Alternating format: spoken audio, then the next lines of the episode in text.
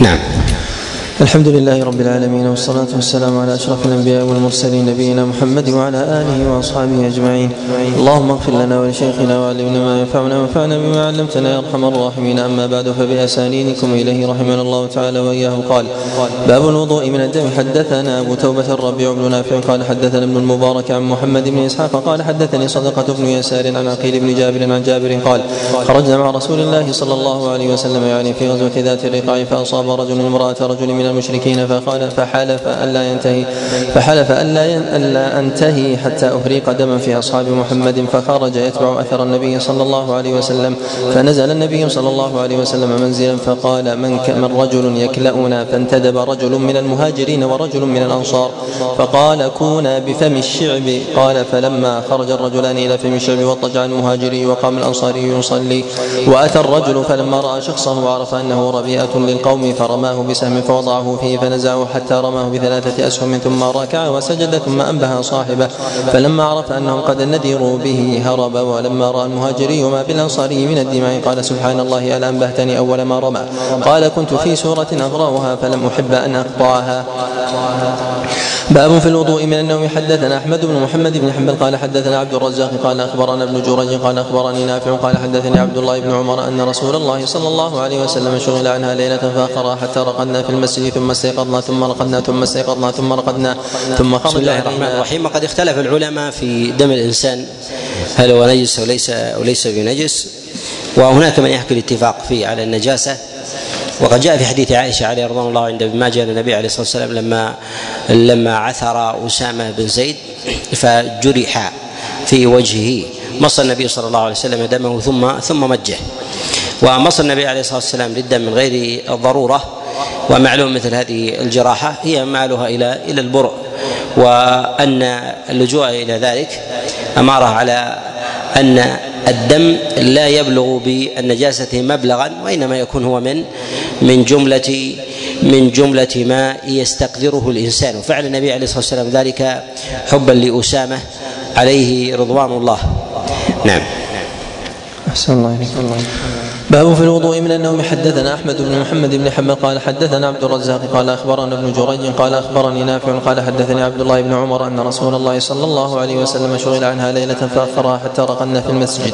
ثم استيقظنا ثم رقدنا ثم استيقظنا ثم رقدنا ثم خرج علينا فقال ليس أحد ينتظر الصلاة غيركم أو غيركم. حدثنا شاد بن فياض قال حدثنا هشام الدستوائي قال عن قتادة عن أنس قال كان أصحاب رسول الله صلى الله عليه وسلم ينتظرون العشاء الاخره حتى تخفق رؤوسهم. ثم يصلي يصلون ولا يتوضؤون. قال قال أبو داود فيه زاد فيه شعبة عن قتادة قال على عهد رسول الله صلى الله عليه في وسلم. حديث جابر أيضا دليل على أن المرأة المحاربة المقاتلة تقتل وتقاتل وبخلاف غيرها من النساء التي تكون في بلد المشركين فيغزو المسلمون البلدة فلا يقتل النساء ولا الأطفال ولا الشيوخ. ولا الراهب إذا كان في صومعة ومنقطع لعبادته. نعم. أحسن الله عليك ورواه ابن أبي عرومة عن قتادة بلفظ آخر حدثنا موسى بن إسماعيل وداود بن شبيب قال حدثنا حماد عن ثابت البناني أن أنس بن مالك قال أقيمت صلاة العشاء فقام رجل فقال يا رسول الله إن لي حاجة. فقام يناجيه حتى نعس القوم أو بعض القوم ثم صلى بهم ولم يذكر وضوءه. حدثنا يحيى بن معين يحيى بن معين وهناد بن السري هذا أنه لا يجب التوالي بين الإقامة وبين التكبيرة الإحرام بين الإقامة وبين وبين أداء الصلاة. وذلك أن الإقامة المقصود منها هو أن يتداعى الناس وأن يقدموا إلى الصلاة. ولهذا النبي عليه الصلاة والسلام يقول إذا سمعت سمعتم الإقامة فأتوا إلى الصلاة. فالمقصود من ذلك هو جمع الناس. فلو انتظروا بذلك وقتا فإنهم لا يعيدون الإقامة. نعم. أحسن الله عليك حدثنا يحيى بن معين وهناد بن السري وعثمان بن أبي شيبة عن عبد السلام بن حرب وهذا لفظ حديث يحيى عن أبي خالد الدالاني عن قتادة عن أبي العالية عن أبي عن ابن عباس أن رسول الله صلى الله عليه وسلم كان يسجد وينام وينفخ ثم يقوم فيصلي ولا يتوضأ. فقلت له صليت ولم تتوضا وقد نمت. فقال إنما الوضوء على من نام مضطجعا زاد عثمان وهناد فإنه إذا اضطجع استرخت مفاصله. قال أبو داود قوله الوضوء الوضوء على من نام مضطجعا. هو حديث منكر لم يروه إلا يزيد الدالاني عن قتادة وروى أوله جماعة عن ابن عباس ولم يذكروا شيئا من هذا وقال كان النبي صلى الله عليه وسلم محفوظا. وقالت عائشة قال النبي صلى الله عليه وسلم تنام عيناي ولا ينام قلبي وقال شعبة إنما سمع قتادة من أبي العالية أربعة أحاديث حديث يونس بن متى وحديث ابن عمر الصلاة وحديث القضاة ثلاثة وحديث القضاة ثلاثة وحديث ابن عباس حدثني رجال مرضيون. وهذا منقطع في موضعين. وذلك منقطع ان الدلالي لم يسمعه من قتادة وقتاده لم يسمعه من أبي العالية ورفيع ابن مهران. ولهذا أعله البخاري وأحمد وأبو حاتم. نعم. أحسن الله الله حدثنا حيوة بن شريح الحمصي في آخرين قالوا حدثنا بقية عن الوضيل بن عطاء محفوظ بن علقامة عن عبد الرحمن بن عائذ عن علي بن أبي طالب رضي الله عنه قال قال رسول الله صلى الله عليه وسلم وكاء السهل عينان فمن نام فليتوضأ باب في الرجل يطأ الأذى. حدثنا هناد بن سري وإبراهيم بن أبي علقام بن أبي معاوية عن أبي معاوية حاء. وحدثنا وحدثنا عثمان بن أبي شيبة قال حدثنا شريك وجرير وابن إدريس عن الأعمش عن شقيق قال قال عبد الله كنا لا نتوضأ من موطئ ولا نكف شعرا ولا ثوبا. قال إبراهيم بن أبي معاوية عن الأعمش عن شقيق عن مسروق أو حدثه عنه قال قال عبد الله وقال هناد عن شقيق أو حدثه عنه قال قال عبد الله. باب من يحدث في الصلاة. حدثنا عثمان بن أبي شيبة قال حدثنا جرير بن عبد الحميد عن عاصم بن الأحول عن عيسى بن حطان عن مسلم بن سلام أو عن مسلم بن سلام عن علي بن طلق. قال قال رسول الله صلى الله عليه وسلم إذا فسى أحدكم في الصلاة فلينصرف فليتوضأ وليعيد الصلاة.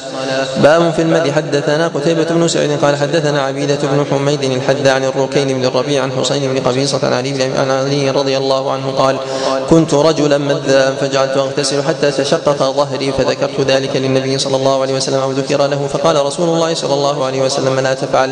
إذا رأيت المذي فاغسل ذكرك وتوضأ وضوءك للصلاة وإذا فرغت الماء فاغتسل. حدثنا عبد الله بن مسلمة عن مالك عن أبي النضر عن سليمان بن يسار عن المقداد بن الأسود أن علي بن أبي طالب رضي الله عنه أمره أن يسأل رسول الله صلى الله عليه وسلم عن الرجل إذا دنا من أهله فخرج منه المذي ماذا عليه فإن عند ابنته وأنا استحي ان اساله قال المقداد فسألت رسول الله صلى الله عليه وسلم عن ذلك فقال إذا وجد أحدكم ذلك فلينضح فرجه وليتوضأ وضوءه للصلاة. حدثنا أحمد بن يونس قال حدثنا زهير عن هشام بن عروة عن عروة أن علي بن أبي طالب قال للمقداد وذكر نحو هذا؟ قال فسأله المقداد فقال رسول الله صلى الله عليه وسلم ليغسل ذكره وأنثيه. وذكر الأنثيين منكر. ذكر الأنثيين منكر. وذلك كان عروة عن علي مرسل. وفي الحديث أيضا أن الإنسان مهما بلغ أحيانا لا يمنعه أيضا أن يسأل عن العلم الذي ينفعه وأن يزيل ما استشكل عليه ولو بواسطة أحد. وأن العلم لا يناله الرجل الذي يستحي. ولهذا نقول إنه لا حياء في العلم. وأما ما يقول بعض العامة لا حياء في الدين فخطأ. الدين كله حياء. أما العلم أما العلم فلا فلا يناله من من كان من كان مستحي. ولهذا يقول العلماء أو يقول غير واحد من العلماء يقول لا ينال العلم مستح ولا ولا مستكبر. نعم. أحسن الله إليكم. قال أبو داود رواه الثوري وجماعة عن هشام بن عروة عن أبيه عن المقداد عن علي عن النبي صلى الله عليه وسلم حدثنا قال النبي قال حدثنا أبي عن هشام بن عروة عن أبيه عن حديث حدثه أن علي بن أبي طالب قال قلت للمقداد فذكر معنى. قال أبو داود ورواه المفضل بن فضالة والثوري وابن عيينة عن هشام عن أبيه عن علي ورواه ابن إسحاق عن هشام بن عروة عن أبيه عن المقداد عن النبي صلى الله عليه وسلم لم يذكر أنثييه حدثنا مسدد قال حدثنا إسماعيل يعني ابن إبراهيم قال أخبرنا اخبرنا محمد بن إسحاق قال حدثني سعيد بن عبيد بن السباق عن أبيه عن سهل بن حنيف قال كنت ألقى من المذي شدة وكنت أكثر منه الاغتسال. فسألت رسول الله صلى الله عليه وسلم عن ذلك فقال إنما يجزيك من ذلك الوضوء. فقلت يا رسول الله فكيف بما يصيب ثوبي منه؟ قال يكفيك بأن تأخذ كفا من ماء فتنضح بها من ثوبك حيث ترى أنه أصابه. حدثنا إبراهيم بن موسى قال أخبرنا عبد الله بن وهب قال حدثنا معاوية بن صالح عن العلاء بن حارث عن حرام بن حكيم عن عمه عبد الله بن سعد الأنصاري قال سألت رسول الله صلى الله عليه وسلم عما يوجب الغسل وعن الماء يكون بعد الماء فقال ذاك المذي وكل فحل يهدي فتغسل من ذلك فرجك ومنثيك وتوضأ وضوءك للصلاة. حدثنا هارون بن محمد بن بكر قال حدثنا مروان يعني ابن محمد قال حدثنا الهيثم بن حميد عن العلاء بن الحارث عن حرام بن حكيم عن عمه أنه سأل رسول الله صلى الله عليه وسلم قال ما يحل من امرأتي وهي حائض؟ ما يحل لي من امرأتي وهي حائض؟ قال لك ما فوق الإزار وذكر مؤاكلة الحائض أيضا وساق الحديث. حدثنا هشام بن عبد الملك اليزاني قال حدثنا بقية عن سعد الأغطش وهو ابن عبد الله عبد الرحمن بن عائذ الأزدي قال هشام وهو ابن قرط أمير مصر عن معاذ بن جبل قال سألت رسول الله صلى الله عليه وسلم عما يحل للرجل من امرأته وهي حائض؟ قال فقال ما فوق الإزار والتعفف عن ذلك أفضل. قال أبو داود وليس بالقوي. باب في الإكسار حدثنا أحمد بن صالح قال حدثنا ابن وهب قال أخبرني عمرو وعبد الرحمن لم يدرك معاذ بن جبل كما قاله أبو زرعة. نعم. الله إليكم الله قال أخبرني عمرو بن علي بن الحارث عن ابن شهاب قال حدثني بعض من أرضى أن سهل بن سعد الساعدي أخبره أن أبي بن كعب أخبره أن رسول الله صلى الله عليه وسلم إنما جعل ذلك رخصة للناس في أول الإسلام لقله الثياب ثم أمر بالغسل ونهى عن ذلك. قال أبو داود يعني الماء من الماء. حدثنا محمد بن مهران الرازي قال حدثنا مبشر الحلبي عن محمد أبي غسان عن أبي حازم عن سهل بن سعد قال حدثني أبي بن كعب ان الفتية التي كانوا يفتون أن الماء من الماء كانت رخصة رخصها رسول الله صلى الله عليه وسلم في بدء الإسلام ثم أمر بالاغتسال بعد. حدثنا مسلم بن إبراهيم الفراهيدي قال حدثنا هشام وشعبة عن قتادة عن الحسن عن أبي رافع عن أبي هريرة عن النبي صلى الله عليه وسلم أنه قال إذا قعد بين شعبها الأربع وألزق الختان بالختان فقد وجب الغسل. حدثنا أحمد بن صالح قال حدثنا ابن وهب قال أخبرني عمرو عن ابي شهاب عن أبي سلمة بن عبد الرحمن عن أبي سعيد الخدري أن رسول الله صلى الله عليه وسلم قال الماء من الماء وكان أبو سلمة يفعل ذلك. باب في الجنوب يعود حدثنا مسدد قال حدثنا إسماعيل قال حدثنا حميد الطويل عن أنس أن رسول الله صلى الله عليه وسلم طاف على نسائه في غسل واحد. قال أبو داود هكذا رواه هشام بن زيد عن أنس ومعمر عن قتادة عن أنس وصالح بن أبي الاخضر عن الزهري كلهم عن أنس عن النبي صلى الله عليه وسلم. باب الوضوء لمن أراد أن يعود حدثنا موسى بن إسماعيل قال حدثنا حماد عن عبد الرحمن بن أبي رافع عن امته سلمى عن ابي رافع أن النبي صلى الله عليه وسلم طاف ذات يوم على نسائه يغتسل عند هذه وعند هذه. قال فقلت يا رسول الله ألا تجعله غسلا واحدا؟ قال هذا أزكى وأطيب وأطهر. قال أبو داود هذا قال أبو داود حديث أنس أصح من هذا. حدثنا عمرو بن عمرو قال حدثنا حفص بن غياث عن عاصم بن الأحول عن أبي المتوكل عن أبي سعيد الخدري عن النبي صلى الله عليه وسلم أنه قال إذا أتى أحدكم اله ثم بدا له أن يعاود فليتوضأ بينهما وضوءا. باب الجنوب. ينام حدثنا عبد الله بن مسلمة عن مالك عن عبد الله بن دينار عن عبد الله بن عمر أنه قال ذكر عمر بن الخطاب لرسول الله صلى الله عليه وسلم أنه تصيبه الجنابة من الليل. فقال رسول الله صلى الله عليه وسلم توضأ واغسل ذكرك ثم نم. باب الجنوب. ياكل باب الجنوب يأكل. حدثنا مسدد وقتيبة بن سعيد قال حدثنا سفيان عن الزهري عن أبي سلمة عن عائشة أن النبي صلى الله عليه وسلم كان إذا أراد أن ينام وهو جنب توضأ وضوءه للصلاة. حدثنا محمد بن صباح البزار البزار. البزاز. حدثنا محمد بن الصباح البزاز قال حدثنا ابن المبارك عن يونس عن زهري بإسناده ومعناه زاد وإذا أراد أن يأكل وهو جنب غسل يديه. قال أبو داود روى ابن وهب عن يونس فجعل قصة الأكل قول عائشة مقصورا ورواه صالح بن أبي الأخضر عن الزهري كما قال ابن مبارك إلا أنه قال عن عروة أو أبي سلمة ورواه الأوزاعي عن يونس عن الزهري عن النبي صلى الله عليه وسلم كما قال ابن المبارك. باب من قال الجنوب يتوضأ. وحدثنا مسدد قال حدثنا يحيى قال حدثنا شعبة عن الحكم عن إبراهيم عن الأسود عن عائشة أن النبي صلى الله عليه وسلم كان إذا أراد أن يأكل أو ينام توضأ تعني وهو جنب. حدثنا موسى يعني بن إسماعيل قال حدثنا حماد قال أخبرنا عطاء الخرساني عن يحيى بن يعمر عن عمار بن ياسر أن النبي صلى الله عليه وسلم رخص للجنب إذا أكل أو شرب أو نام أن يتوضأ. قال أبو داود بين يحيى بن يعمر وعمار بن ياسر بن ياسر في هذا الحديث رجل وقال علي بن أبي طالب وابن عمر وعبد الله بن عمرو الجنب إذا أراد أن يأكل توضأ. باب الجنوب يؤخر الغسل حدثنا مسدد قال حدثنا المعتمر حا وحدثنا أحمد بن محمد قال حدثنا إسماعيل بن إبراهيم قال حدثنا برد بن سنان عن عبادة بن حسين عن غضيف عن عن غضيف بن الحارث قال قلت لعائشة رأيت رسول الله صلى الله عليه وسلم كان يغتسل من الجنابه في أول الليل أو في آخره. قالت ربما اغتسل في أول الليل وربما اغتسل في آخره. قلت الله أكبر الحمد لله الذي جعل في الأمر ساعة. والوضوء للنوم للجنوب آكد من الوضوء للغسل. ولو اكتفى بغسل يديه بعد الجنابة للأكل لا عنه. وأما غسل اليدين للنوم بعد الجنابة فإنه لا يجزئ عن الوضوء. وهو مستحب في وهو مستحب في الحالين.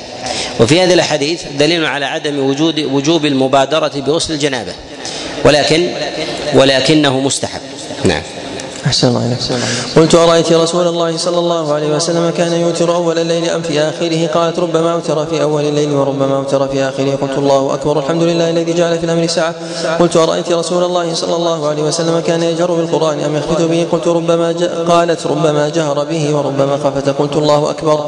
الحمد لله الذي جعل في الأمر ساعة. حدثنا حفص بن عمر قال حدثنا شعبة عن علي بن مدرك عن أبي زرعة بن عمرو بن جرير عن عبد الله بن نجين عن أبيه عن علي عن النبي صلى الله عليه وسلم قال لا تدخل الملائكة بيتا فيه صورة ولا كلب ولا جنب. حدثنا محمد بن كثير قال أخبرنا سفيان عن أبي إسحاق عن الأسود عن عائشة وهذا الحديث لو صح فيه وجوب المبادرة بغسل الجنابة ولكن لا يصح. ذكر الجنب هنا منكر. ذكر الجنب هنا منكر وعبد الله بن نجي غير معروف نعم أحسن الله حدثنا محمد بن كثير قال أخبرنا سفيان عن أبي إسحاق عن الأسود عن عائشة قالت كان رسول الله صلى الله عليه وسلم ينام وهو جنب من غير أن يمس ماء. قال أبو داود حدثنا الحسن بن علي الواسطي قال سمعت يزيد بن هارون يقول هذا حديث هذا الحديث وهم يعني حديث أبي إسحاق. وبهذا يتفق الحفاظ على أن الحديث وهم على أن هذا الحديث وهم وغلط. نص على أنه غلط جماعة كشعبة وسفيان والإمام أحمد وغيرهم. نعم. أحسن الله عليك باب الجنوب يقرأ حدثنا حفص بن عمر قال حدثنا شعبة عن عمرو بن مرة عن عبد الله بن سلمة قال دخلت على علي رضي الله عنه أنا ورجلان رجل منا ورجل من بني أسد أحسب. فبعثهما علي عن عمرو عن عمرو بن مرة عن عبد الله بن سلمة. عن عمرو بن مرة عن عبد الله بن سليمة قال دخلت على علي رضي الله عنه أنا ورجلان رجل منا ورجل من بني أسد أحسب فبعثهما علي وجها وقال إنكما عالجان فعالجا عن دينكما عن دينكما. فدخل المخرج ثم خرج فدعا بماء فأخذ منه حفنة فتمسح بها ثم جعل يقرأ القرآن فأنكروا ذلك فقال إن رسول الله صلى الله عليه وسلم كان يخرج من الخلاء فيقرؤون القرآن ويأكل معنا اللحم ولم يكن يحجبه أو قال يحجزه عن القرآن شيء ليس الجنابة. هذا الحديث عله الإمام أحمد. لتفرد عبد الله بن سلمة به.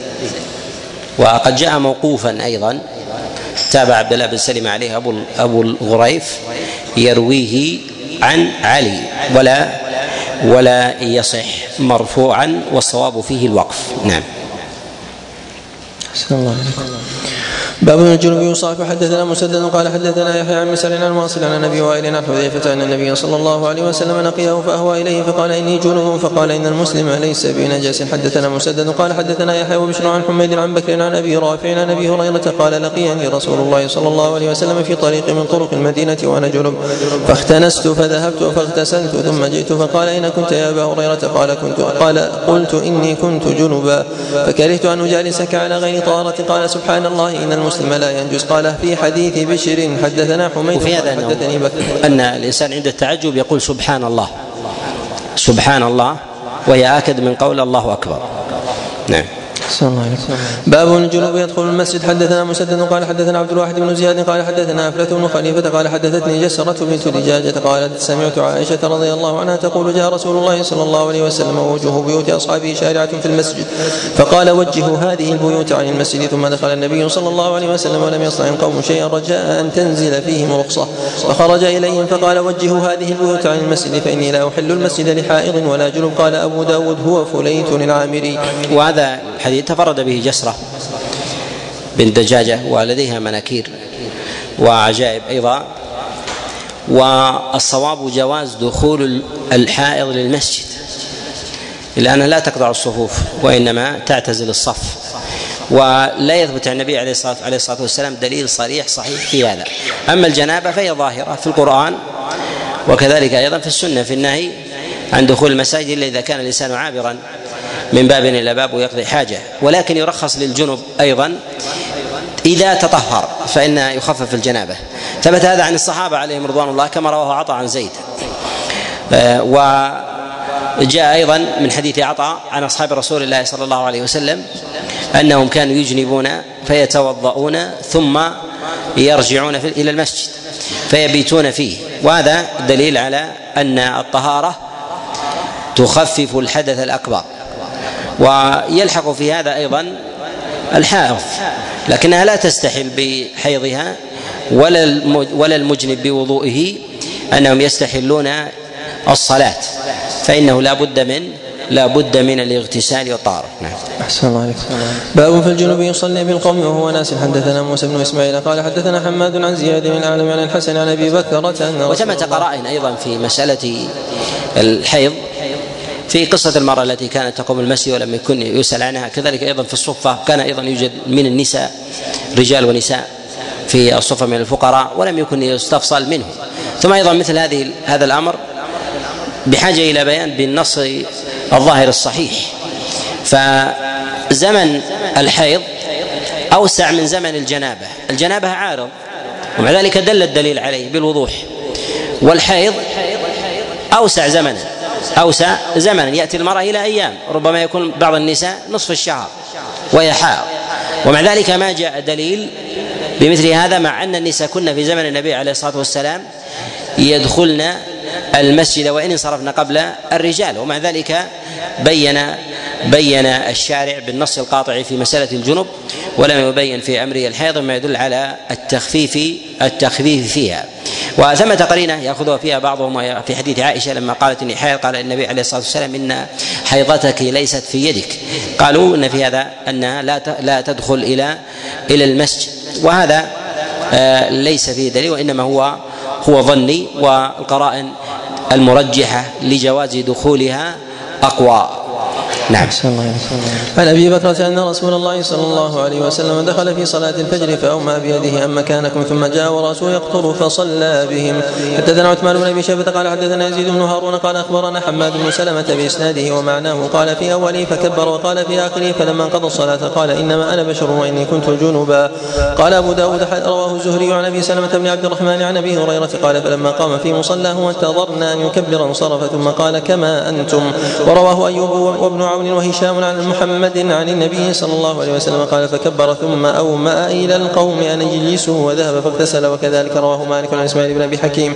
عن عطاء بن يسار أن رسول الله صلى الله عليه وسلم كبر في صلاة. قال أبو داود وكذلك حدثناه مسلم بن إبراهيم قال حدثنا أبان عن يحيى عن الربيع بن محمد عن النبي صلى الله عليه وسلم أنه كبر. حدثنا عمرو بن عثمان قال حدثنا محمد بن حرب قال حدثنا الزبيدي وحدثنا عياش بن الأزرق قال أخبرنا ابن وهب عن يونس وحدثنا مخلد بن خالد قال حدثنا إبراهيم بن خالد الإمام مسجد صنعاء. قال حدثنا رباح عن معمر حا وحدثنا مؤمل بن الفضل قال حدثنا الوليد عن الأوزاعي كلهم عن الزهري عن أبي سلمة عن أبي هريرة قال أقيمت الصلاة وصف الناس صفوفا فخرج رسول الله صلى الله عليه وسلم حتى إذا قام في مقامه ذكر انه لم يغتسل فقال للناس مكانكم ثم رجع إلى بيته فخرج علينا فخرج علينا ينطف رأسه قد اغتسل ونحن صفوف وهذا لفظ ابن حرب وقال عياش في حديثه فلم نزل قياما ننتظره حتى خرج علينا وقد اغتسل. باب الرجل يجد الفلة في منامه. حدثنا قتيبة بن سعيد قال حدثنا حماد بن خالد الخياط قال حدثنا عبد الله العمري عن عبيد الله عن القاسم عن عائشة قالت سئل النبي صلى الله عليه وسلم عن الرجل يجد البلل ولا يذكر احتلاما. قال يغتسل عن الرجل يرى أن قد احتلم ولا يجد البلل. قال لا غسل عليه. فقالت أم سليم المرأة ترى ذلك عليها غسل؟ قال نعم إنما النساء شقائق الرجال. وهذا من الأحاديث التي يستلها البعض. من غير إشارة إلى مناسبتها. وذلك أن النبي عليه الصلاة والسلام في قول إنما النساء شقائق الرجال هو لهذه المناسبة وبيان الحكم. فإذا أخذ هذا اللفظ من سياقه يعمم على أحكام شرعية على أحكام شرعية حقها حقها التخصيص. ولهذا نقول إن الأصل في أحكام الرجل والمرأة الاشتراك في جوانب العبادة والطهارة وغير ذلك. وما خصه الدليل للرجال بخصيصة فلا يقال أن الرجل شقيق المرأة ولا أن المرأة شقيقة الرجل. ولهذا ينهى الرجال عن لبس الحلي وعن لبس الحرير. فلا يقال أن الرجل حينئذ شقيق المرأة فإنه يلبس كما تلبس المرأة. ولا يقال للمرأة فيما حرم الله عز وجل عليها مما وذلك من مما يت... يكفي. ما يحتاج. لا يحتاج. وذلك من من الأحكام التي تتعلق بالمرأة مما فرض الله عز وجل عليها من حجابها وكذلك أيضا ولاية الرجل عليها. لا يقال في ذلك بالمساواه لماذا؟ لأن الدليل الخاص أولى من الدليل العام. الدليل الخاص أولى من الدليل من الدليل العام. وهذا الحديث هو من أشهر الأحاديث التي تستل من سياقها ومناسبتها. فيقال إنما النساء شقائق الرجال ويطلق وهو إنما جاء في مثل هذا الحكم في مساله في مسألة الطهارة. أن المرأة إذا رأت بللا ولم تذكر احتلاما فإنها تغتسل. وإذا لم ترى بللا وذكرت احتلاما فإنها لا لا تغتسل. نعم. ليست ضعيفة يا شيخ. نعم. الجملة هذه. في ال... لا. السند عبد الله العمري. وجاء عدة طرق. جيد. جيد. نعم. أحسن الله باب المرأة ترى ما يرى الرجل. حدثنا أحمد بن صالح قال حدثنا عن بسة قال حدثنا يونس عن ابن شهاب قال قال عروة عن عائشة إن أم سليم الأنصارية وهي أم أنس بن مالك قالت يا رسول الله إن الله لا يستحيي من الحق. أرأيت المرأة إذا رأت في النوم ما يرى الرجل أتغتسل أم لا؟ قالت عائشة فقال النبي صلى الله عليه وسلم نعم فلتغتسل إذا وجدت الماء قالت عائشة فأقبلت عليها فقلت أف ولو أخذنا بعمومه اللفظي وأطلقنا كما يطلقون لحرمنا الزواج لأن كل رجل شقيق امرأة. فحينئذ يحرم على الرجل أن يتزوج من أي امرأة لأنه يتزوج يتزوج الشقيقة. فإما يأخذونه بإطلاقه ويوسعونه أو يوظقونه أو يضيقونه وفق الشريعة. على ما جاءت على ما جاءت به. فإطلاقه مفسد وتضييقه كذلك أيضا يؤخذ بالشرع لا يؤخذ بالرأي المحض. نعم. أحسن الله اليكم أف لك وهل ترى ذلك المرأة؟ فأقبل علي رسول الله صلى الله عليه وسلم فقال تربت يمينك يا عائشة ومن أين يكون الشبه؟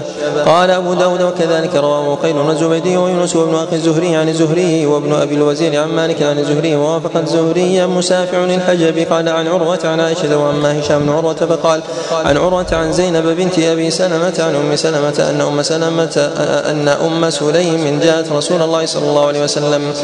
باب مقدار الماء الذي يجزئ في الغسل. حدثنا عبد الله بن مسلمة القانبي عن مالك عن ابن شهاب عن عروة عن عائشة أن رسول الله صلى الله عليه وسلم كان يغتسل من إناء وهو الفرق من الجنابة. قال أبو داود قال معمر عن الزهري في هذا الحديث؟ قالت كنت أغتسل أنا ورسول الله صلى الله عليه وسلم من إناء واحد فيه قدر الفرق. قال أبو داود قال أبو داود وروى ابن عيينة نحو حديث مالك. قال أبو داود سمعت أحمد بن حنبل المحدثون يسكنون فيقولون الفرق. وفي أشعار العرب كثيرا ما يقال الفرق بالفتح. نعم. أحسن الله أحسن الله. قال أبو داود سمعت محمد بن حنبل يقول الفرق ستة, ستة عشر رطلا وسمعته يقول صاع بن أبي ذئب خمسة أرطال وثلث قال فمن قال ثمانية أرطال قال ليس ذلك بمحفوظ قال وسمعت أحمد يقول من أعطى في صدقة الفطر برطلنا هذا خمسة أرطال وثلث فقد أوفى قيل الصيحاني ثقيل قال الصيحاني أطيب قال لا أدري باب الغسل من الجنابة. حدثنا عبد الله بن محمد النفيلي قال حدثنا زهير قال حدثنا أبو إسحاق قال حدثني سليمان بن صرد عن جبير بن مطعم أنهم ذكروا عند رسول الله صلى الله عليه وسلم الغسل من الجنابة فقال رسول الله صلى الله عليه وسلم أما أنا فأفيض على رأسي ثلاثا وأشار بيديه كلتيهما. حدثنا محمد بن مثنى قال حدثنا أبو عاصم عن حضرة عن القاسم عن عائشة قالت كان رسول الله صلى الله عليه وسلم إذا اغتسل من الجنابة دعا بشيء نحو الحلاب فأخذ بكفيه فبدأ بشق رأسه الأيمن ثم الأيسر ثم أخذ بكفيه فقال بهما على رأسه.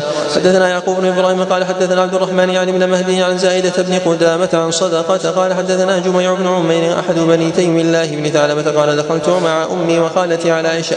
على عائشة فسألتها إحداهما كيف كنتم تصنعون عند الغسل؟ فقالت عائشة كأن رسول الله صلى الله عليه وسلم يتوضأ وضوءه للصلاة ثم يفيض على رأسه ثلاث أميران ونحن نفيض على رؤوسنا خمسا من أجل الظفر حدثنا سليمان بن حرب الواشعي ومسدد قال حدثنا من أجل؟ من أجل الظفر الظفر. من أجل الطفل حدثنا سليمان بن حرب قال الواشي صدقة ضعيف. صدقة ضعيف الحديث.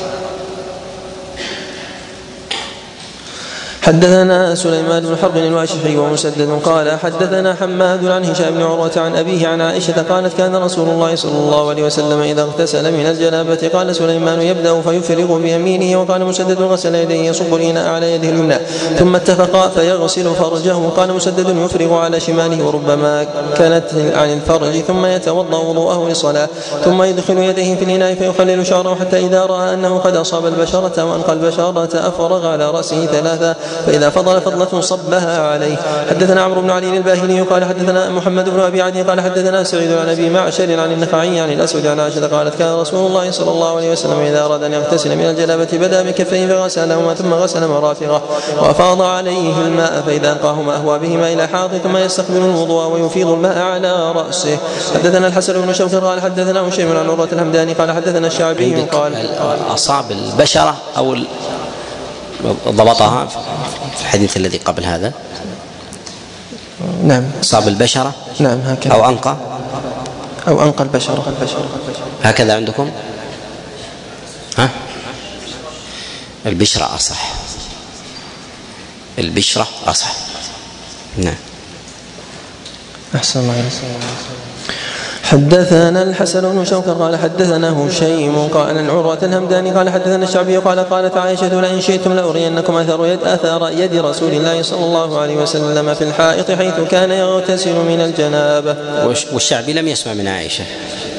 أحسن الله عليكم حدثنا مسدد بن مسرد قال حدثنا عبد الله بن داود عن الأعمش عن سالم عن ثريب عن قال حدثنا ابن عباس عن خالته ميمونة قالت قالت قالت وضعت للنبي صلى الله عليه وسلم غسلا يغتسل به من الجنابة فأكفأ الإناء على يده اليمنى فغسلها مرتين أو ثلاثا ثم صب على فرجه فغسل فرجه بشماله ثم ضرب بيده الأرض فغسلها ثم مضمض واستنشق وغسل وجهه ويديه ثم صب على رأسه وجسده ثم تنحى ناحية فغسل رجليه فناولته المنديل فلم يأخذه وجعل ينفض الماء عن جسده.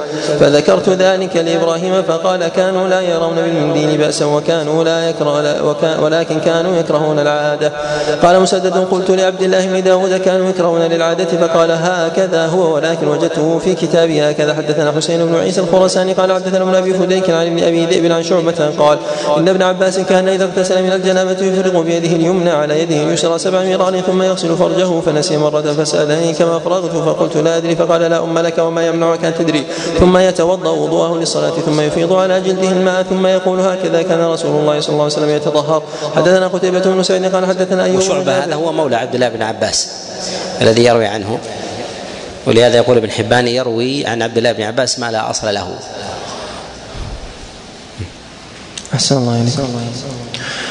حدثنا قتيبة بن سعيد قال حدثنا أيوب بن جابر عن عبد الله بن عصم عن ابن عمر قال كانت الصلاة خمسين والغسل من الجنابة سبع مرار وغسل البول من الثوب وغسل البول من الثوب سبع مرار فلم يزل رسول الله صلى الله عليه وسلم يسأل حتى جعلت الصلاة خمسا والغسل من الجنابة من الجنابة مرة وغسل الثوب وغسل البول من الثوب مرة. حدثنا نصر بن علي قال حدثني الحارث بن وجيه قال حدثنا مالك بن دينار عن محمد بن سيرين عن أبي هريرة قال قال رسول الله صلى الله عليه وسلم إن تحت كل شعرة جنابة. الجنابة فاغسلوا الشعر فاغسلوا الشعر وانقوا البشر وانقوا البشر. وأنقل بشر قال أبو داود الحارث, الحارث حديثه منكر وهو ضعيف. حدثنا موسى بن إسماعيل قال حدثنا حماد قال أخبرنا عطاء بن السائب عن زادان عن علي أن رسول الله صلى الله عليه وسلم قال من ترك موضع شعرة من جنابة لم يغسلها فعل به كذا وكذا من النار قال علي فمن ثم عاديت رأسي فمن ثم عاديت رأسي ثلاثا وكان يجوز شعره. باب الوضوء بعد السائب مختلف عطاء بن السائب مختلط. حماد يروي عنه سم. سم. عطاء مختلط يروي عنه حماد بعد بعد اختلاطه. نعم. باب الوضوء بعد الغسل حدثنا عبد الله بن محمد النفيلي قال حدثنا زهير قال حدثنا أبو إسحاق عن الأسود عن عائشة قالت كان رسول الله صلى الله عليه وسلم يغتسل ويصلي ركعتين وصلاة الغداة ولا أراه يحدث وضوءا بعد الغسل. باب المرأة هل تنقض شعرها عند الغسل. حدثنا زهير بن حرب وابن سرح قال حدثنا سفيان بن عيينة عن أيوب بن موسى عن سعيد بن أبي سعيد عن عبد الله بن رافع مولى أم سلمة عن أم سلمة أن امرأة من المسلمين وقال زهير أنها قالت يا رسول الله إني امرأة أشد ظفر رأسي أفأنقضه للجنابة. قال إنما يكفيك أن تحفني عليه ثلاثة وقال زهير تحثي عليه ثلاث حثيات من ماء ثم تفيضي على سائر جسدك. فإذا أنت قد طهرت. حدثنا أحمد بن عمرو بن سرح قال حدثني ابن نافع عن الصاغر عن, عن أسامة عن المقبول عن أم سلمة أن امرأة جاءت إلى أم سلمة بهذا الحديث قالت فسألت النبي صلى الله عليه وسلم بمعناه قال فيه واغمزي قرونك عند كل حفنة. حدثنا عثمان بن أبي شيبة قال حدثنا يحيى بن أبي بكير قال حدثنا إبراهيم بن نافع عن الحسن بن مسلم عن صفية بنت شيبة عن عائشة قالت كانت إحدانا إذا أصابتها جنابة أخذت ثلاث حفنات هكذا تعني بكفيها جميعا فتصب على رأسها وأخذت بيد واحدة فصبتها على هذا الشق والأخرى على الشق الآخر. حدثنا نصر بن علي قال حدثنا عبد الله بن داود عن عمر بن سويد عن عائشة بنت طلحة عن عائشة قالت كنا نغتسل وعلينا الضماد ونحن مع رسول الله صلى الله عليه وسلم محلات ومحرمات. حدثنا محمد بن عوف قال قرأت على قرأت في أصل إسماعيل قال قال ابن عوف. حدثنا محمد بن عوف قال قرأت في أصل إسماعيل قال ابن عوف وحدثنا محمد بن إسماعيل عن أبيه قال حدثني ضمضم بن زرعة عن شريح بن عبيد قال أفتاني جبير بن نفيل عن الغسل من الجنابة أن ثوبان حدثهم أنهم استفتوا النبي صلى الله عليه وسلم عن ذلك فقال أما الرجل فلينشر رأسه فليغسله حتى يبلغ أصول الشعر وأما المرأة فلا عليها الا تنقضه لتغرف على رأسها ثلاث غرفات بكفيها. باب الجنوب يغسل رأسه بالخطميه حدثنا محمد بن جعفر بن زياد قال حدثنا شريك عن قيس بن وهب عن رجل من سواءة بن عامر عن عائشة عن النبي صلى الله عليه وسلم أنه كان يغسل رأسه بالخطمي وهو جنون يجتزئ بذلك ولا يصب عليه الماء. وشريك هو النخعي وهو سيء عليكم. باب فيما يفيض بين الرجل والمرأة. حدثنا محمد بن رافع قال حدثنا يحيى بن آدم قال حدثنا شريك عن قيس بن وهب عن رجل بني سواة بن عامر عن عائشة فيما يفي فيما يفيض بين الرجل والمرأة من الماء. قالت كان رسول الله صلى الله عليه وسلم يأخذ كفا من ماء من ماء يصب على الماء ثم يصبه عليه. باب واكلة الحائض ومجامعتها. حدثنا موسى بن إسماعيل قال حدثنا حماد قال حد أخبرنا ثابت البناني عن أنس بن مالك أن اليهود كانت إذا حاضت منهم المرأة أخرجوها من البيت ولم يواكلوها ولم يشاربوها ولم يجامعوها في البيت فسئل رسول الله صلى الله عليه وسلم عن ذلك. فأنزل الله تعالى ذكره ويسألونك عن المحيض قل هو أذى فاعتزلوا النساء في المحيض إلى آخر الآية. فقال رسول الله صلى الله عليه وسلم جامعوهن في البيوت واصنعوا كل شيء غير النكاح. فقالت اليهود ما يريد هذا الرجل أن يدع شيئا من أمرنا إلا خالفنا فيه. فجاء سيد بن حضير وعباد بن مشرين النبي صلى الله عليه وسلم فقال يا رسول الله إن اليهود تقول كذا وكذا أفلا ننكحهن في المحيض فتمعر وجه رسول الله صلى الله عليه وسلم حتى ظننا أن قد وجد عليهما فخرج فاستقبل فخرجا فاستقبلتهما هدية من لبن إلى رسول الله صلى الله عليه وسلم فبعث في آثارهما فسقاهما فظننا أنه لم يجد عليهما. حدثنا مسدد قال حدثنا عبد الله بن داود عن مسار عن المقدام بن شريح عن أبيه عن عائشة قالت كنت أتعرق العظم وأنا حائض فأعطيه النبي صلى الله عليه فأعطيه النبي صلى الله عليه وسلم فيضع فمه في الموضع الذي فيه وضعته وأشرب الشراب فأناوله فيضع فمه في الموضع الذي كنت أشرب. حدثنا محمد بن كثير قال حدثنا سفيان عن منصور بن عبد الرحمن عن صفية عن عائشة قالت كان رسول الله صلى الله عليه وسلم يضع رأسه يضع رأسه في حجري فيقرأ وأنا حائض. باب الحائض تناول من المسجد به حدثنا مسدد بن مسرد قال حدثنا أبو معاوية عن الأعمش عن ثابت بن عبيد عن القاسم عن عائشة قالت قال لي رسول الله صلى الله عليه وسلم ناوليني الخمرة من المسجد. قلت إني حائض. فقال رسول الله صلى الله عليه وسلم إن حيضتك ليست في يدك.